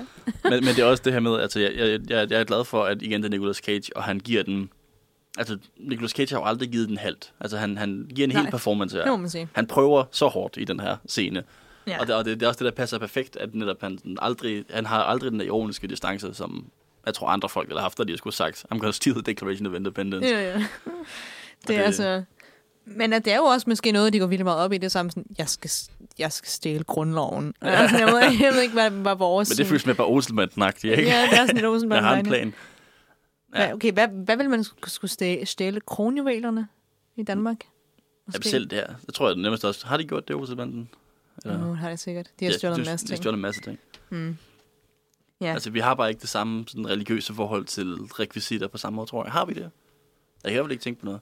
Nej. Har vi rent faktisk? Jeg, jeg vidste ikke engang, om vi har sådan en fysisk grundlov. Vi har en grundlov, der står inde på Christiansborg. Okay. Jeg er ret sikker på, ja. Man får også sendt en grundlov på et eller andet tidspunkt. Man får sendt en grundlov, når man bliver student, gør man ikke det? Eller når man, Jo, bliver, ja. når man bliver 18. 18, tror jeg. Ja. Ja. Ja, den har jeg ikke længere. Har du den? Nej, Nej. jeg har heller ikke læst den. Nå. Måske skulle vi læse vores grundlov. det er jo meget god idé. Men, Men det er jo sådan en, der bliver ændret lidt en gang imellem, hvor den amerikanske grundlov ikke kan finde ud af at blive Ja, ændret. og de igen, de har et meget religiøst forhold til, hvad der står i den. Altså, mm. hvor vi er sådan lidt mere løst. Ja, ja, vi har nogle rettigheder. Vi kan godt, vi kan godt ændre på det. Ja. Øhm, Men, ja. men du har ret i, det er sådan en meget klassisk Indiana Jones-struktur på en film. Det er her meget Indiana. Jones, ja. Men, men også, altså, fordi Indiana Jones er jo ofte mange af de her... Øh, altså, man skal ud til de eksotiske lokationer. Altså, man skal rundt omkring i verden. Og her er det jo bare... De tager rundt omkring i, i New York og Boston og, og det ene og det andet. Og jeg er fedt glad, for jeg kigger på... Øh, altså på nogle forskellige kirker og på nogle forskellige monumenter og det ene og det andet. Så det er meget sådan... ja, Altså også en lidt mindre Indiana Jones på en eller anden måde. Mm. Men det er også det, der er, er sådan lidt sjovt, det der med, at der rent faktisk også er noget, igen, noget mytologi blandt Amerikas historie. Ja. Ja. I forhold til, hvor ungt det er, at de så kigger på de her 100 år gamle kirker, 200 år gamle kirker, og så finder, Ja. ja. finder en, en gammel rekvisit, som Benjamin Franklin lavede, eller hvad fanden. Øh. Jeg har lavet et par briller, man kunne se sådan røntgenbriller. Ja, Åbenbart i 17 et eller andet. ja, jeg forstod det ikke helt. Øhm, ja, det var lidt skørt. Men altså, jeg, jeg synes, det er, det er sådan en, det er en klassisk... Det er, den, er, den er lavet præcis, som den skal være. Sådan en uh, treasure hunt-film. Ja. Uh, den er perfekt på den måde, synes jeg. Og Indiana Jones er jo også fantastisk. Men det, jeg godt kan lide ved National Treasure, det er, der er virkelig bare sådan... Så skal vi sådan klare, opklare en gåde, og så skal vi videre, og så er der en til gåde, og så er vi lidt tættere på, og så, Ja. uh, og så skal vi øh, sætte en ting ind i en væg og dreje den rundt, og sådan, alle de der ting. Og så Ja. ja. en, en, lille kammer, og så snyder de, snyder de de onde øh, skurke, så de går tilbage og sådan, ej, vi har det rigtige clue, og så skal vi ind til den rigtige skat, og sådan Ja. noget. Oh, ja. ja, det er igen, og jeg tror måske også, hvis man skal trække sådan en, en sammenligning til Independence Day, det er en meget simpel film. Meget let fordøjeligt. Og du ved, Det er meget sådan, lidt fordøjeligt. Og, Det er det virkelig. ved, Der, der er nogle, nogle, nogle klare, nogle heltefigurer og noget mytologisering af, af den amerikanske kultur, og så Mm. altså, nogle, nogle skurkefigurer, som ikke behøver forklares. De er bare sådan, ja, han, han, han, er, han er lidt ham mere, og det er aliens nu også. Vi ved ikke hvorfor, men uh, sådan er det. Og så har vi de gode, som der Ja, er nogle amerikanske helte. det er jo klart, det er jo klart. Og en tysker. Og en tysker. Diane Kruger spiller en tysker, som først er sådan ret sur over, at han skal stjæle det der. Den er jo ikke erklæring, men så synes hun alligevel, at det også det er lidt sjovt at følge med i den der Ja. ja. skattejagt. Så hun følger med, så bliver hun selvfølgelig forelsket i Nicolas Cage. Det, det er et meget klassisk sådan, øh, actionfilm kærlighedsforhold, hvor at hun lærer rigtig meget af ham, og han lærer intet af hende. Altså, han, han lytter ikke. Han, han, han får ikke noget af det. ikke til hende. Det er sådan, altså, hun har også en masse gode pointer, og han er bare sådan, nej, men jeg synes det her. Og så, "Nå, okay, så synes jeg faktisk også det, her, siger hun så. Og så, Ja, og så er hun med på hans side. Og deres første kys, skal du se, hvor de går, de går ned i, øh, de er næsten kommet ned i, i skatkammeret der nede Nej. under kirken, øh, som er i Trinity Church i New York, Ja. øh, lige omkring Broadway og Wall Street. Og så, øh, som jeg tænker også, sådan, selvfølgelig er det Trinity Church, bare fordi det, det er sådan en kirke, der ser gammel ud.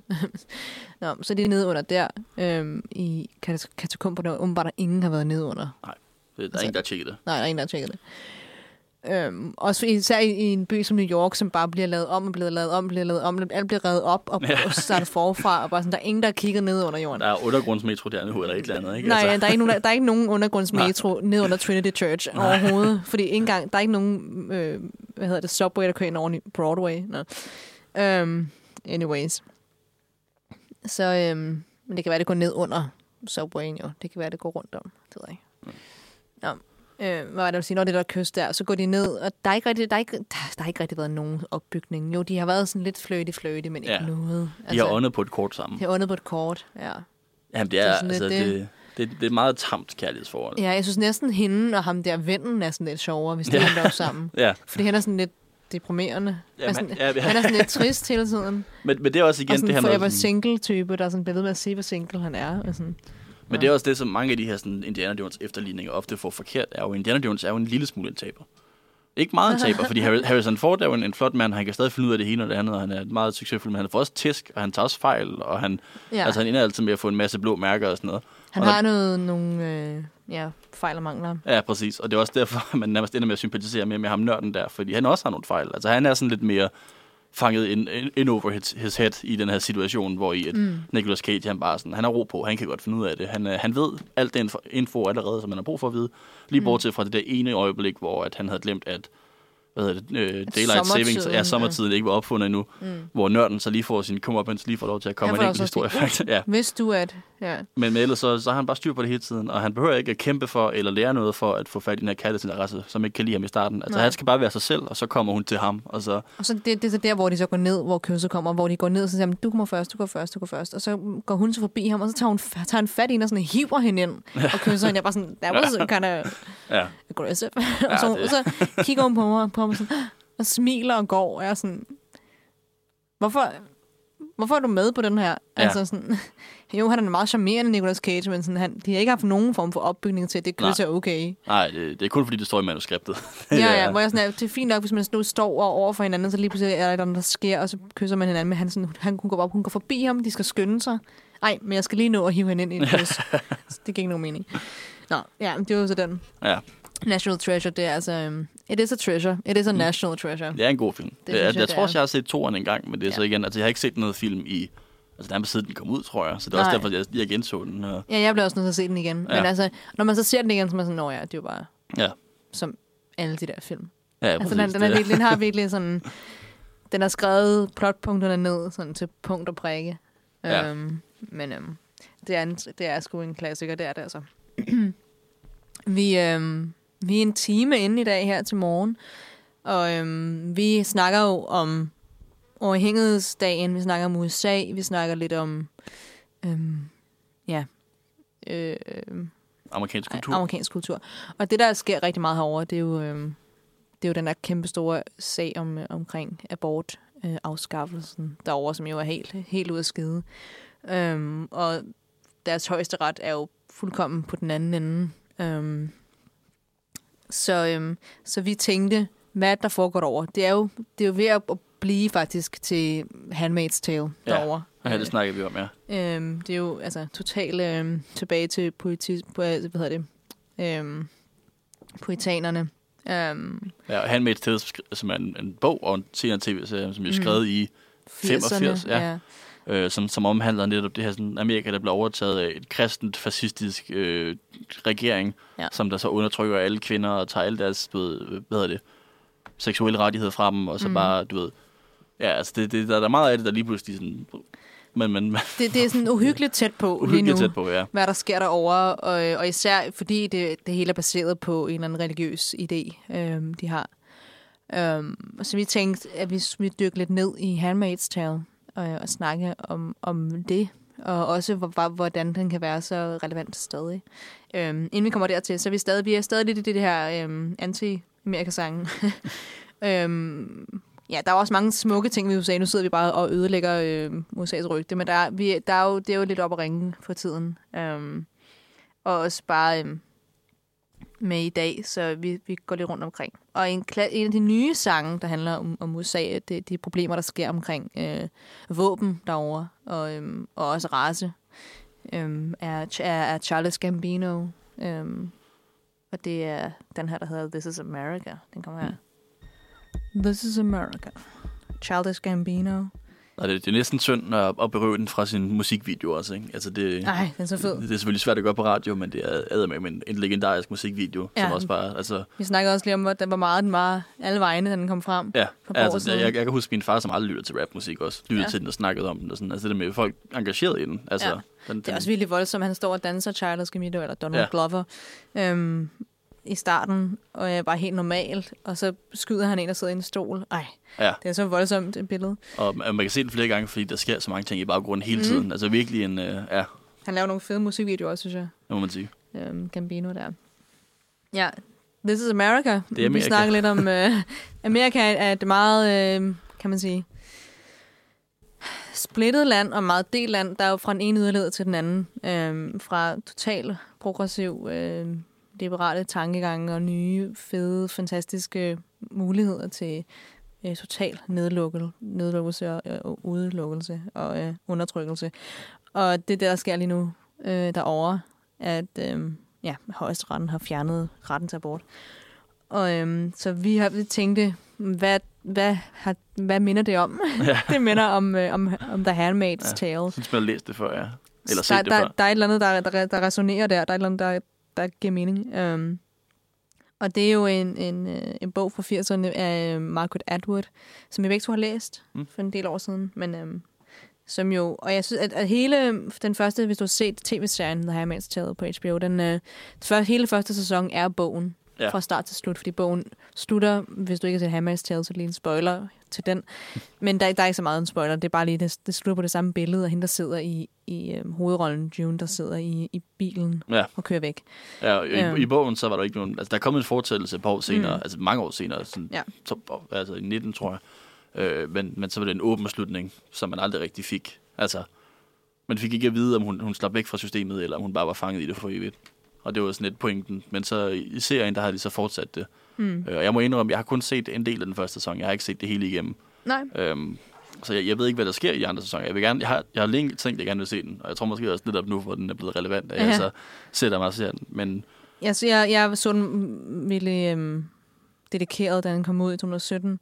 Øhm, men øhm, øhm, den, den, går, den går rimelig langt ud de næste par sæsoner, og det er en rigtig fed, det er nogle rigtig fede sæsoner. Men jeg synes helt klart, at første sæson står så stærkt ja, øh, for sig selv, at det næsten er ærgerligt.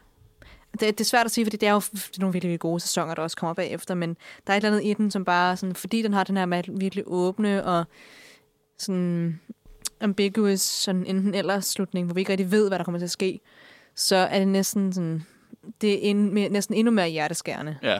Øhm, Det fanger en rigtig meget i det, man sådan går Ja. og tænker over. Ja, Den er er. virkelig voldsom. Øhm, det er jo sådan en...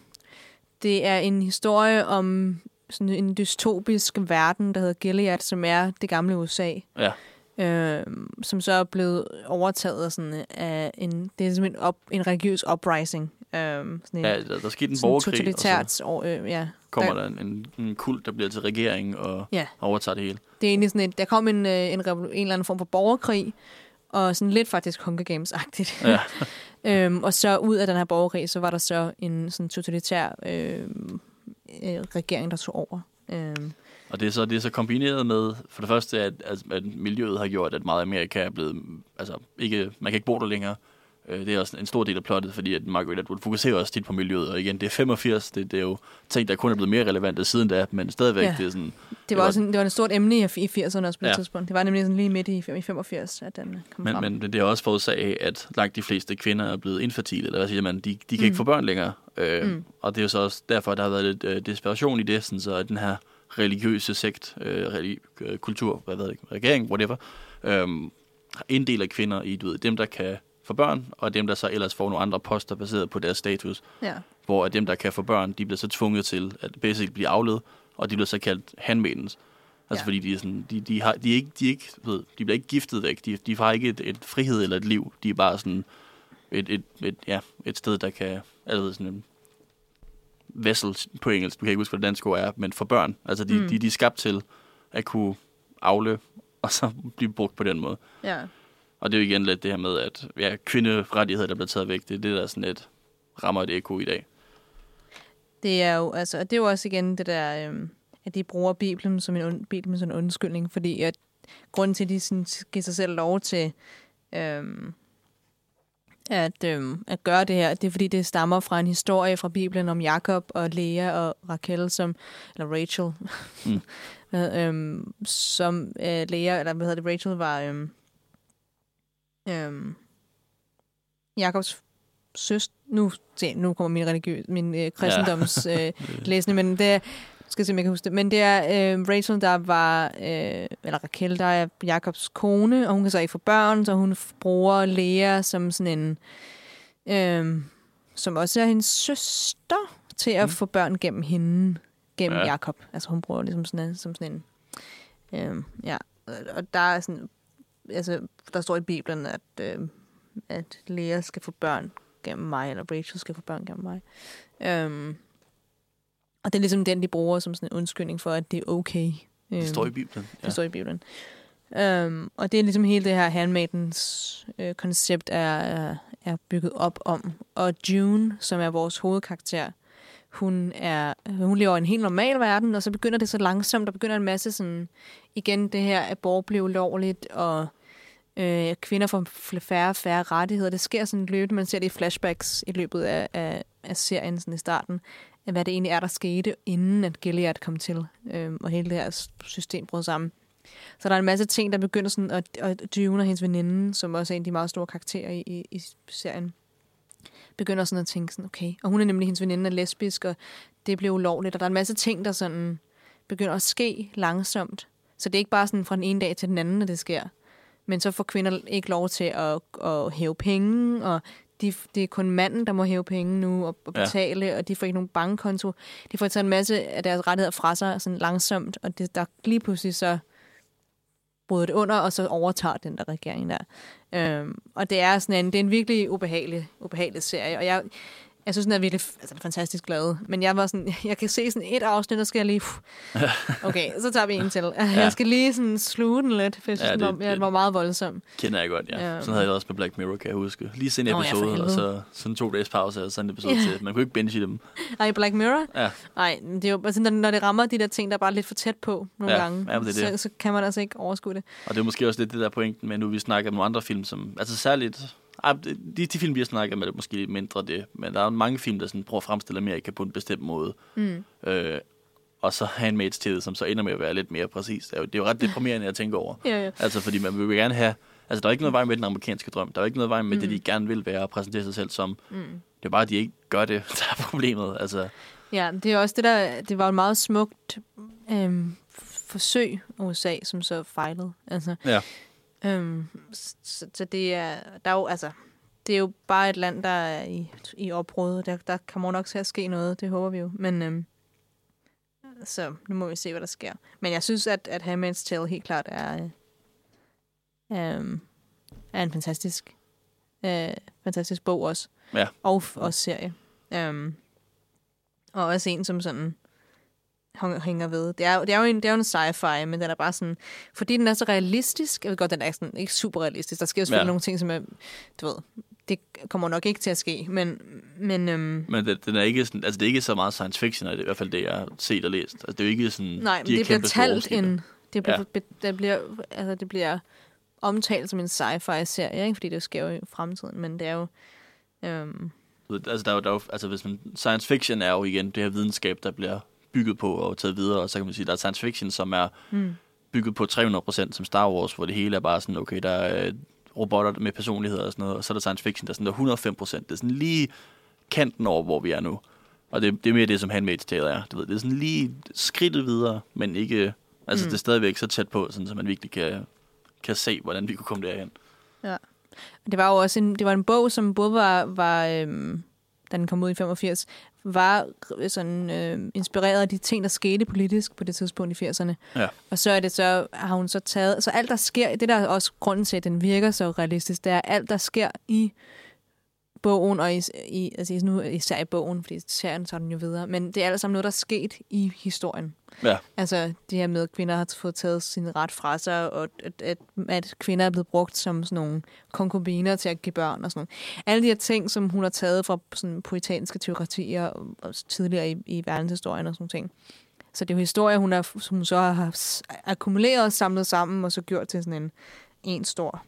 Ja, og, ja. Ja. og det er sådan en, jeg været sådan en, en warning, en advarsel om det der med, altså hvis man, det der med, hvis man ikke holder øje med historien, så gentager den sig selv. Ikke? Mm. Det, det, det føles helt klart som sådan en frygt og en advarsel for, at vi kunne godt ind her igen. Ja. Nå, det hun har skrevet. Så det er jo sådan en, øhm, ja, og som sagt, så handler den der, øhm, hvad hedder det, grunden til, at de får lov, at det er fordi, at nu har de opsøgt hendes navn, så jeg var sikker på, at jeg havde ret. Men det var, det var Rachel, der ikke kunne få børn, og så hendes, hendes tjener, Bila, altså hende, der skal lægge sig op og give børn til Rachel gennem Jakob, kan Mm. man sige. Øhm, fra, øhm, ja, fra, fra Bibelen. Og så bliver de kaldt sådan nogle breeders, de der handmaids der, altså folk, der giver børn. Ja. Som, det er jo bare, og så skal de gå med sådan nogle røde kapper og hvide hatte på. Øh. Ja, det, Og der er også kommet sådan en, der kommer til den der trend på TikTok nu, er sådan, at for sådan, der er den der kendt, der er sådan en, en trend, hvor man går ud sådan der, why are you not in uniform? Sådan en lyd, og så går man ud, og så tager man noget nyt tøj på, hvis Ja. ja. man skal på arbejde eller sådan noget. Og nu er der kommet sådan en, på vej til USA, går normalt, og så sådan, why are you not in uniform? Og så slider de ud, og så kommer de tilbage med Handmaid's Tale tøj på. Og jeg er sådan, okay, wow. Jesus. Det er virkelig bare, altså, Ja. ja. folk er, er frustreret. Um, ja, det forstår jeg sgu også godt. Det er, Ja, det er en, en, uh, sindssygt. Um, og så alle de der uh, May the Lord open og Blessed be the fruit og sådan alle de her ting, som de fortæller hinanden, er jo er fra er, er replikker fra, der kan man sige replikker, Replikker. sætninger fra, uh, fra Bibelen. Ja. Um, ja. Så det er altså Blessed be the fruit of your womb, er den, den siger, tror jeg, fra Deuteronomy. Um, ja, så det er jo sådan, det har, hun, har, hun har virkelig researchet rigtig meget. Um, og så øh, er øh, de her de her øh, persecutions, eller de her sådan, an, arresteringer og, og, og henrettelser af de her kvinder, som så ikke følger følger det, som de har fået, fået at vide, de skal gøre, er inspireret af hele den her witch hunt og heksejagten i, i USA, ja. ja. i New England. Um, tilbage i 16... Ja, Ja, så nu står jeg midt i randen og siger, hvornår det er. 16 et eller andet. 1680? Nej, nu bliver jeg tvivl. Um, 16 et eller andet. Um, så øh, så der, det er jo øh, det er en masse ting, en masse hets mod kvinder i løbet af historien. Um, og vi, vi har jo hørt lidt noget musik, der har været sådan anti-amerikansk, og øh, nogle, i hvert fald nogle, nogle hets mod, anti, mod krig og våben og, og raceforskelle i USA.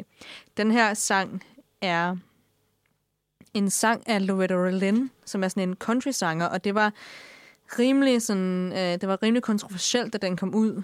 Øhm, og øh, var sådan en, var en, en i 70'erne en, en sang, som kom ud, øh, også skrevet af Loretta- Loretta Lynn og nogle andre, øh, som handlede om kvinders rettighed til at gå og at bruge prævention. Altså, øh, hvad hedder det? øh, p-pillen. Mm. Den kom frem der.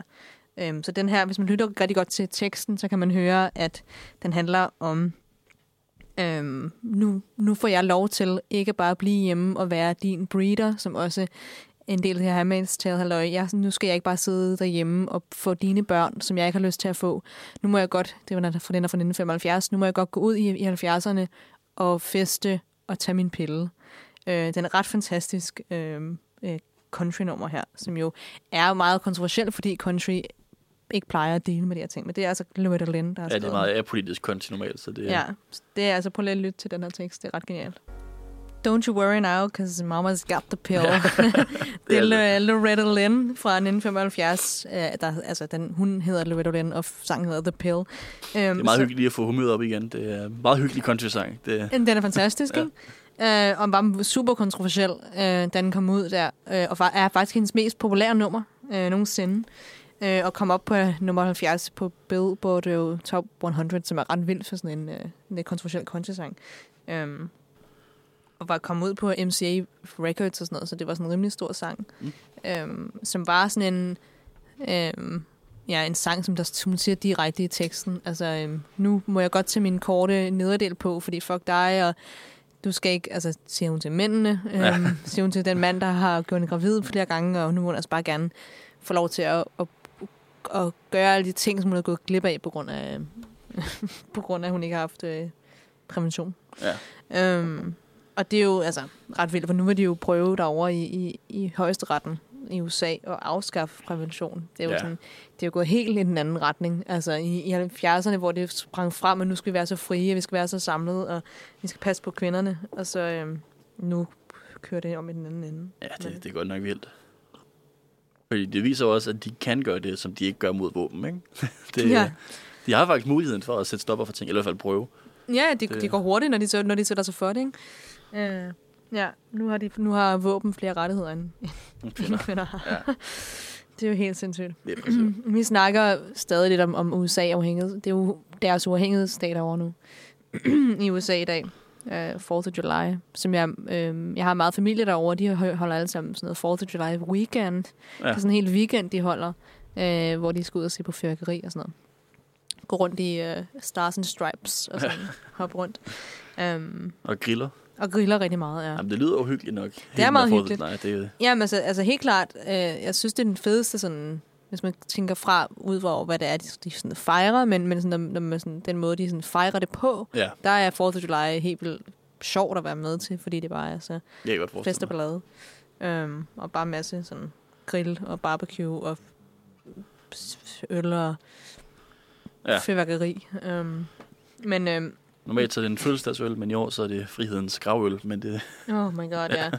Jesus Christ. Vi har jo snakket om, om, ja, om uafhængighedsfilm, øhm, og, og, eller sådan Independence Day-film og uafhængighedserklæringsfilm, så vi har snakket om Independence Day og øh, National Treasure, og så vi snakket lidt om Handmaid's Tale, som jo er, hvad der er ved at ske derovre lige nu. um, og så, vi snakkede også lidt i starten om det der, den måde, som USA, de portrætterer sig selv på film. Ja. Um, de går meget op i deres image. Ja. Og, øh, og der tror jeg især også, at når jeg tænker på sådan, den måde, det udvikler sig i forhold til sådan, den amerikanske filmhistorie, at, øh, at de har jo altid været ligesom, de har altid været heltene. Øhm, og så sidder jeg i pausen og, sådan, og tænker over, sådan, er der nogle film, hvor at Amerika ikke er heltene, som de selv har lavet? Det, kan jeg ikke. Det, det kommer sikkert til mig om lidt, men det kan jeg ikke engang finde på noget. lige. Altså det, det tætteste, jeg kan tænke på, og det er igen, det er lidt abstrakt, og fordi det er også lidt med, med de britiske, men du ved, du har jo øh, i 70'erne en serie af de her antikrigsfilm, som det er bare sådan anti-amerikanske krig. Ja, Øh, nu bliver vi dyttet af derude. bliver vi dyttet af. Vi har Der er vinduet åbent, fordi der, der er varmt, ja.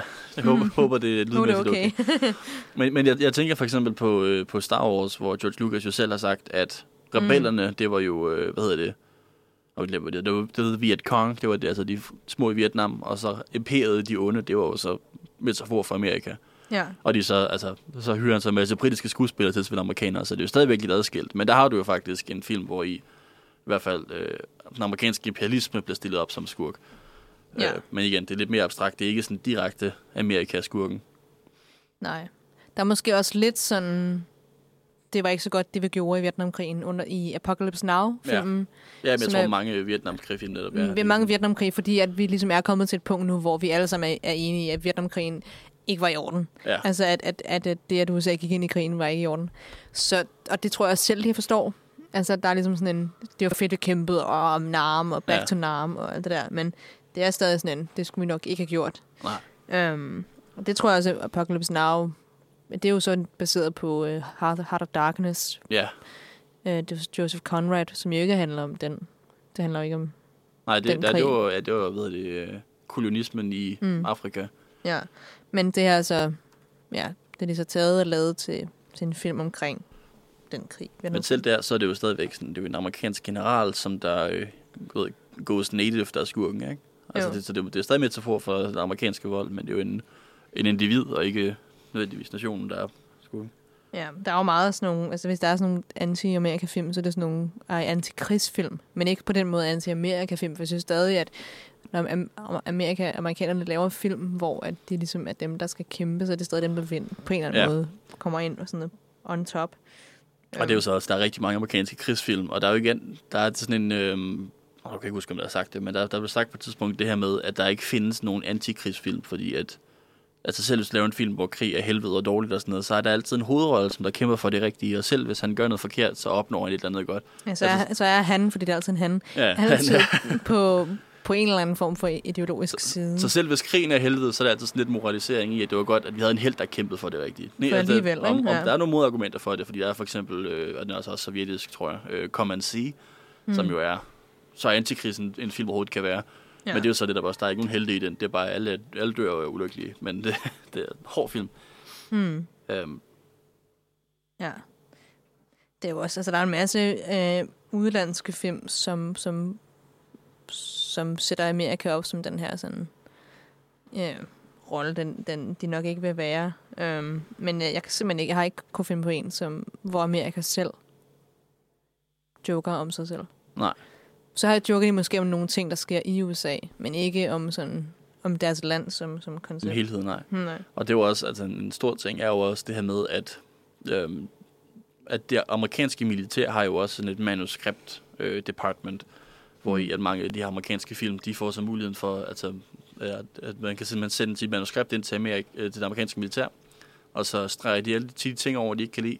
Og så hvis det så bliver godkendt af det amerikanske militær, så, øh, så giver de et, øh, en masse penge til filmen, og de giver også øh, deres uniformer og sådan rekvisitter og sådan noget, sådan, så man nemt kan filme med det amerikanske militær. Mm. Så ofte så er de her altså film, der handler om det amerikanske militær, de er jo så lige gået igennem øh, altså propaganda- og censurafdelingen, øh, mm. for lige at sikre sig, at det ikke taler for, for skidt om.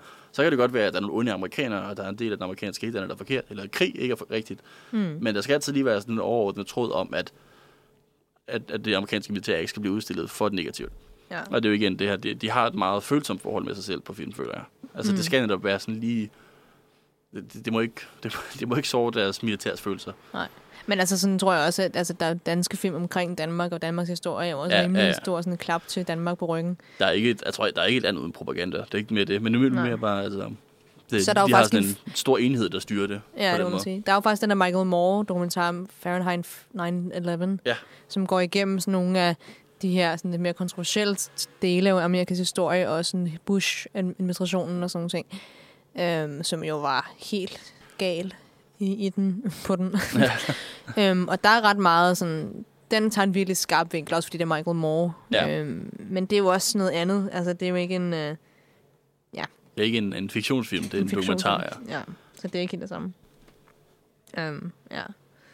Men der, der er jo mange um, klassikere. Så er der også noget som sådan noget, det ved jeg ikke, den er måske også lidt for Amerika-klap, men Dances with Wolves, Kevin Costner-film. Ja, der, åh, oh, det er lang tid, set Den har også sådan lidt den Native der, Americans. øh, vi skulle have været, været lidt sødere mod, mod de Native Americans. Ja. Um, Og så den remake Avatar. ja.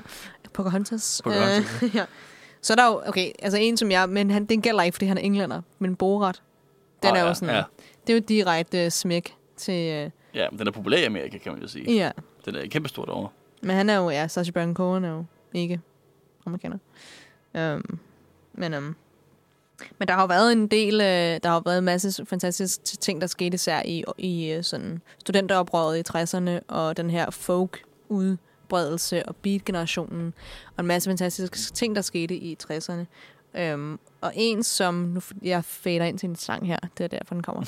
øhm, men en af sådan, de største protestsanger, som han måske aldrig nogensinde vil kalde sig selv, øhm, det er Bob Dylan. Og han skrev en, øh, en sang i... Øhm, øh, tilbage i 60'erne, øh, der hedder It's Alright, Mom, Only, Only Bleeding, som er en nummer, som måske på overfladen er sådan et, øh, sådan en, nu skal vi øh, gå imod systemet øh, sang, men, øh, men den ligger ligesom i, i øh, imellem linjerne i det her meget sådan psykedeliske, fantastiske sprog, han skriver i den her sang, øh, der handler om, øh, om arbejderklassen og om systemet og, øh, og raceforskelle og alle de her forfærdelige ting, der skete i, i 60'erne. Og den her, den version, jeg har taget med, det er øh, fra øh, Before the Flood, som er et album. Øh, nu var jeg lige ved starten. Men øh, øh, som er, er et live-album øh, fra 1974, øh, som bare blev optaget på, på LA Forum. Og øh, grunden til, at jeg tager den her version med, det er fordi, at han, øh, det er lige midt i, øh, i alt det her pis, der sker i den politiske øh, situation med Nixon og alt det her. Um, så han, han, er, han er ret sur. Um, og man kan godt mærke, at han er rigtig sur. um, og øh, det er sådan lige i slutningen af Nixons, det er lige, hvor han går af, må det være, øh, der, i 74, hvor han går af. Det er lige omkring på det tidspunkt, alt med, med, øh, med Watergate og hvad der foregår. Så der er en, der er en sætning i, øh, i, i, i sangen, hvor han siger, Even the President of the United States, States must have to stand naked. Og der publikum er bare med ham. Så det her, det kan man virkelig mærke, at det er folket, der er vred og frustreret og, øh, og øh, alt det her. Så det er altså den normale sangen omkring 7-8 minutter, fordi han spiller den, det er en lang sang. Den her ja. er ikke lige så lang, fordi han spiller den så hurtigt. og han er så vred og så frustreret. Øhm, så det her, der skal man virkelig spidse ører, hvis man lytte med til den meget, hans bedste tekst, han nogensinde har skrevet. Men altså må man lige gå ind og, på, og google teksten. Men den hedder altså It's Alright Ma, I'm Only Bleeding. Den kommer her. It's Alright Ma, I'm Only Bleeding. Som øh, han siger alle mulige ting. It's alright, ma. I'm only sighing. It's alright, ma. Alt muligt. Bortset fra, han siger aldrig It's alright, ma. I'm only bleeding. Det var det, den hedder. Men det er altså øhm, fra... Øhm, lige den her version er fra Before the Flood fra 1975. Ja, 1974. Øhm, og original er den fra Bring It All Back Home fra 1965. Øh, den er sådan lidt langsommere, men stadig meget aggressiv og voldsom. Og det er jo her alle sådan, hans mest... Nogle af hans mest øh, ikoniske rep- replikker eller sætninger er fra. Øhm, Money doesn't talk, it swears, og um, uh, he not busy being born is busy dying, og sådan noget, som, som Stephen King tog til Shawshank Redemption, og uh, som gjorde til hans egen. Og alle de her meget kendte replikker er jo herfra. Og igen den her, uh, maybe sometimes the United, the President of the United States sometimes must have to stand naked, som jo uh, LA gik amok over her. Ja. Um, frustration. Så der er jo meget... Uh, de kan godt finde ud af at, at råbe fra sig, de der amerikanere der, når de endelig skal. Um, vi, uh, er ved at, vi har lige til 20 minutter tilbage i dag af vores program. Vi snakker om, um, vi har lidt 4th of July-tema, uafhængighedsdags øh, tema, Amerika. Hvad, hvad er Amerika? Hvordan kigger de på sig selv? Um, og hvordan protesterer de sig selv på film? Og hvad er det en, der foregår over lige nu? Og uh, den politiske situation, der foregår. Um, og det har både været en, en, en smule lidt og hyggeligt i starten, og så blev det lidt tungere her senere. det, så blev det lidt, uh, lidt ubehageligt lige pludselig. Ja, ja. Det, der, er nogle, der er nogle rigtig hyggelige film at snakke om, og nogle rigtig tunge emner at ja. komme ind på. Ja. Men, uh, dem, der, dem, der producerede Disney, var meget hyggelige. ja. um, ja. Så um, jeg tænkte, vi kunne lige runde af her i dag med at snakke om, um, hvad vi skal resten af ugen. Øhm, ja, for det er jo lidt specielt nu. Det er jo ikke bare lige dag, vi kommer og snakker. Så normalt så har vi jo kun om torsdagen, så nu, nu er vi jo faktisk hele ugen. Vi er hele ja. ugen. Og i morgen, der kommer Lennon, og de er her resten af ugen. Så det bliver rigtig dejligt. Og så får vi også øh, måske en ekstra hemmelig gæst. Øhm, det må vi jo se på senere, mm. om de kommer og møder op til vores quiz. Um, um, og vi har, vi har stadig en, en sang gemt, uh, som vi, vi spiller til sidst, som, uh, som også er en, uh, har et, et lille en, en, en, et, et message til, til folket. Mm. Um, som alle de andre sange, vi har spillet, også har haft uh, en, en, en um, underliggende uh, morale. Um, men i morgen, der, um, der, der snakker Nosferatu igen, og vi snakker om hedebølgefilm. Så det, er sådan, det, bliver rimelig, det bliver rimelig stille og roligt. Håber vi, ja. Vi åbner ja. vinduerne, vi uh, tager måske noget juice med, eller eller Ja, altså, vi ikke, det, det, morgen skal det bare være sommerfølelse, tænker jeg. Ja. Jeg, jeg tjekkede vejret, jeg tror ikke, det bliver hedebølge, men... Uh, det bliver ikke måske, det er måske også meget heldigt, når vi er fanget i det lokale. Det er ikke super godt ventileret. Nej, det er uh, så varmt herinde. Det er helt åndssvagt. Vi måtte også åbne vinduerne. Men det er også lidt hyggeligt, så der er sådan lidt stemning udefra. Ja. Det er sådan lidt dejligt. Men ja, ja, ja det, det er netop det der med, altså, hvad for nogle film ser man også, når det er varmt, og altså, hvad for nogle film er det, hvor det er ja. varmt i dem, og det indgår i det, og altså, du ved, virkelig ja, sådan... den der Lawrence, Lawrence of Arabia-agtige øh, ja. øhm, horisont, hvor det hele smelter ud, fordi det er så varmt, man kan se ud i, i horisonten, man kan bare se det der ja, men, varme. Ja, luften, der vibrerer, eller du ved, sådan ja. bølger, fordi det er så varmt, og, ja. og, og bare folk, der er dækket af, af sved og ja, det, ja. Det, det, det, det, det kan noget på film. Det er meget, meget cinematisk, føler jeg. Ja, det, er, det er ret fedt.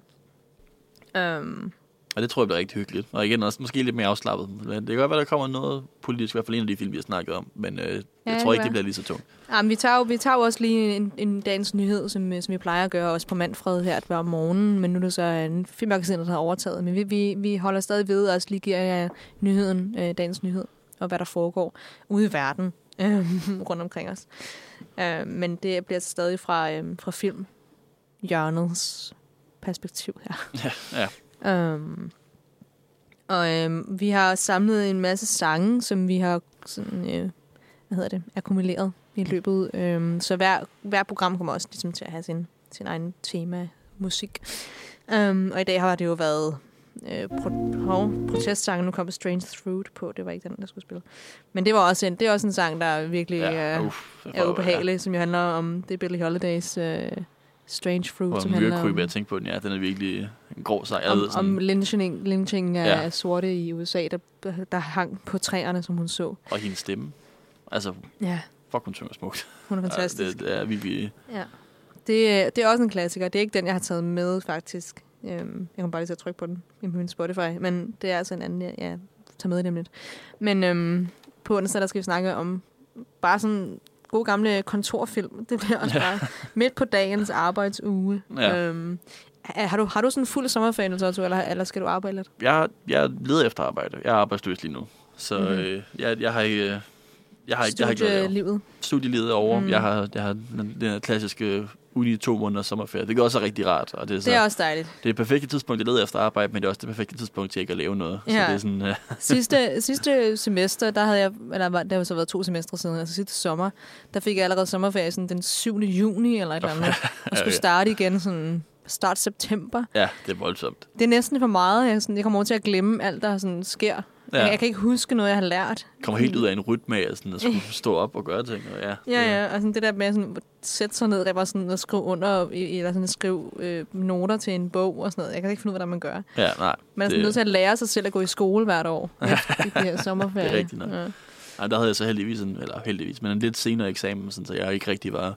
Altså, fordi der var også læseferien, og den er der også fritid i, kan man sige. Mm. Fordi det er ikke, man behøver ikke læse op 24-7, men... Øh, men ja, nej, mine, mine eksamener er i hvert fald overstået nu, og så... Helt ja, godt. Det er ikke fint. Det er ikke fint. Jeg, jeg blev overrasket over min karakter, men det er så relativt positivt overrasket. Positivt, okay. Jeg var sådan, ja, altså, jeg, jeg, blev sådan, side? jeg blev overrasket, fordi at jeg fik høje karakter i det fag, jeg følte, jeg var svagere i. Ah, ja. Sådan, det fag, hvor jeg havde selvslid, der fik jeg øh, lidt lavere, og det, ja. hvor jeg var sådan tænkte, det kan jeg ikke finde ud af, der fik jeg så højt. Det er sjovt, fordi jeg havde, jeg havde præcis den samme øh, i år. Også ja. fordi, jeg tror, det er fordi, at jeg havde, jeg vidste et af de fag, som jeg virkelig, jeg havde sådan en filosofifag, som bare var sindssygt svært. altså virkelig, det er noget af det sværeste, jeg nogensinde har læst. Altså de der tekster, jeg ikke gav nogen mening. Ja, nej. Øhm, og der, der tror jeg, fordi jeg har prøvet at gemme læse det så meget, og sådan proppe, mig, proppe det ned i hovedet på mig selv, og sådan gemme, gemme, gemme læse, at læse ting om de tekster, så jeg kunne forstå dem og sådan noget. Så jeg har jo fået det ind under huden, uden at mm. vide, at jeg egentlig gjorde det. Hvor det andet fag var sådan lidt mere, lidt nemmere at komme Ja. ind i, og det var sådan, man kunne snakke sig lidt ud af det. Så sagde jeg, "Nej, men det går fint. Og så stod jeg, stod jeg til, det var også en mundtlig eksamen, så st- står jeg sådan inden, øh, også fordi jeg var, der var, jeg altså sådan, der var jeg skoletræt, og så står jeg sådan lige inden øh, eksamen der, fordi man skulle aflevere en skriftlig eksamen, og så skulle man så op en uge efter til en mundtlig. Og så er der en, der kommer ud og sådan, "Ej, nu- er jeg færdig, og sådan, nej, tillykke, og hvordan gik det? "Jamen, Det gik godt, og sådan, den der præsentation gik ikke så godt, og så var jeg sådan, gud, jeg skal lave en præsentation. så jeg var sådan, fucking hell. og jeg skulle ind om sådan fem minutter. Nå, gud. så jeg stod derude og var sådan, okay. Øhm, ja, jeg må sådan, så, og så sætter jeg mig ind til der ved bordet, og, og sensor og min lærer sidder der, og så er de sådan, men du går bare i gang. Sådan, og så stopper jeg dig om fem minutter, hvis du går over tid. Og så det var sådan fem minutters præsentation, og så 10 minutters... Kort, kort en. Ja, og så t- 10 minutters snak frem og tilbage. Sådan en kvarters mundtlig eksamen. Og jeg sad bare sådan... Ej, altså jeg... det var godt nok... Jeg har aldrig været så uforberedt nogensinde til en eksamen. Er du sindssyg? Jeg, Ej, det, jeg var, det var bare ramble. Øhm, fuldkommen. Også fordi jeg, jeg læser engelsk, så jeg skulle også sådan tage eksamen på engelsk selvfølgelig. Men, mm. Og jeg tror, jeg, jeg godt, selvfølgelig kan jeg godt tale engelsk, nu har jeg også gået her i nogle år og sådan noget, men, men det der med bare sådan off the cuff og bare sådan tale akademisk engelsk, sådan, ja. øh, uden at have forberedt noget, ja. det var måske sådan ikke så smart. Ej, jeg vil også sige, det, det er måske en lærestreg, det. Men det, ja. Men altså, Men gik det okay? det gik okay. Det Ja, det er gik fint. godt. Men jeg fik sådan tre karakterer, ikke? Sådan en, Ja, ja. skri- en skriftlig, en mundtlig og en academic content. Nå ja. karakter, ja. Men altså, sådan er det Ej, jo. Nu er det overstået. Nu er det overstået. Det er det vigtigste. Um, Jeg ved ikke engang, fordi altså, nu læser jeg jo film og medievidenskab, og der snakker vi meget om det der med, at karakterer ikke er noget, som folk kigger på, men hvor, hvor Mm. vigtigt det er på engelsk. Er det sådan... Øh, jeg ved det ikke rigtigt. Altså, jeg tror, at selvfølgelig er det vigtigt i forhold til, hvis man gerne vil på udveksling og sådan nogle ting. Ja, det der skal er. man have nogle bestemte karakterer. eller have en Ph.D. eller læse PhD, eller hvis man gerne vil ind på en bestemt kandidat, så skal man også have nogenlunde snit, tror jeg. Men hvis jeg bare vil, hvis jeg bare vil læse engelsk på kandidaten, så får, jeg, får jeg jo bare lov til at komme videre. Men det må vi jo se på, når jeg kommer dertil. Mm. Ja. Det er jo også noget andet. Altså, nu sidder jeg bare, nu snakker vi bare lidt. Men jeg skulle egentlig på udveksling til USA. Ja. Nu når vi snakker om USA. Ja, det, det. Øhm, men jeg kunne ikke få mit visum i tide, så nu skal jeg ikke afsted. Øhm, og så, der, så har jeg gået sådan lidt grublet over mig, sådan, er det en god ting, og jeg er ked af det, og sådan, jeg var, blev optaget på Berkeley, og sådan, ah, det er også bare sådan... Men, og så, så sker der alt det her, der sker i USA lige nu, og så måske er sådan... Jeg tror ikke, det er det sted, jeg har lyst til at være lige nu. Nej, jeg tror også, det, altså, altså, jeg tror kun, det kommer til at eskalere mere, desværre. Det, Og jeg, jeg, jeg tror ikke, jeg har ikke sådan... Det virker, selvfølgelig har jeg tryg for at være i USA, jeg har været der meget, men jeg har ikke rigtig lyst til at være der under primærvalget til november. nej, Altså, som kommer i år. nej, det er faktisk en rigtig god pointe også, ja. Så der, der er et eller andet i mig, der er sådan, ah, det, det skal jeg sgu ikke, jeg skal sgu ikke være der. og min veninde, som er startet på Texas University her til, til øh, au- august, og jeg er sådan, ah, skal du til Texas lige nu? Selvfølgelig er det okay, og det kommer, Ja, ja, ja. ja. Så det kommer ikke til at ske noget 7. 13, men jeg ja var det, sådan, Men det er også, altså det er en ting, vi måske ikke snakker meget om, men det er også igen det her med, at de amerikanske folk er jo voldsomt flinke. Altså, Ja, ja, de er jo skønne. Jeg Det er elsker det. amerikanerne. Jeg er jo meget amerikansk familie, og det er jo så delte. Altså, det er jo, Ja. ja. Der er jo virkelig den ene yderlighed til den anden, og de vil jo rigtig gerne, og det der er jo, at størstedelen af det amerikanske folk, altså virkelig stort flertal, er jo imod alt det, der sker lige nu derovre. Ja. Men fordi at systemet er bygget op på den måde, det er, altså, så er der bare mindretal, der tager over. men det er måske også det nok at sige, når vi har siddet og, og kritiseret dem lidt, at det er også meget systemet, vi snakker om her. Det er, 100 procent. det er altså igen, Helt fordi der er, der er rigtig mange gode og smukke ting ved USA, også bag alt det drama, som vi hører om efterhånden hver uge i nyhederne. Ja, ikke lige så meget, som da, da Trump var på... Altså, Nej, det der er var det hver morgen, når man vågnede man op til, noget, hvad er der nu sket? Ja, det Hvad har han nu gjort? Ja. Ej, det kan jeg godt Altså. huske. Altså, det kan jeg godt huske, da han endelig blev skubbet af posten, og det var bare sådan, at man vågnede op og kunne tjekke nyhederne og se andre ting. Det var så forfriskende. Mm. Bare sådan ikke at se Trump overhovedet. Ja. Det var virkelig, altså, skulle man trække vejret igen. Mm. Det er så underligt. Det var virkelig bare... Um, ja. Det var sgu en underlig tid. Um, uh. Jeg, ved med, jeg bliver ved med at hoppe på min Spotify. Det er fordi, nu, nu skal vi sætte Spotify på, og den, øh, den hopper altså hele tiden af. Nå, ja. Det, øh, det skal nok, det skal nok øh, gå godt. jeg ved ikke, hvordan man skal afslutte den her sådan meget sådan somber, sådan, Ja, øh, ja, hvad kommer der til at ske i USA? Det er lidt uhyggeligt, det hele. Ja, Men, men, øhm, altså, forandring er jo altid hyggelig, men forandring kan også altid være positiv. Så det er jo... Ja. Måske ser vi den anden amerikanske borgerkrig bryde ud. Ja, det, Tror, er jo, tror, tror du det? det, det, det er en af de her ting, som man ikke kan spekulere på, men det er altså... Fordi det føles så umenneskeligt, eller så utænkeligt, at sådan, sådan nogle store ting kan ske, men det føles jo også utænkeligt, at der vil være krig mellem Rusland og Ukraine i vores livssted. Altså, du ved, mm. det der med, altså de her store ting, de sker bare en gang imellem. Ja, det gør det jo. Og, og det er svært at sådan forudse, eller have en følelse af, at det kommer til at ske, men, men så lige pludselig så er de der, så skal man bare tage stilling til det. Mm. Jeg ved det. Jeg ved ikke, hvordan fanden de kommer ud af den her. Men jeg håber da, at de kommer ud af det med, med så mange liv øh, og så meget frihed i behold, som man kan få. Ja. Fordi det, de stakkels amerikanere fortjener det jo. ja, det er sgu synd for dem. det er sgu ikke så godt. Det er jo forfærdeligt.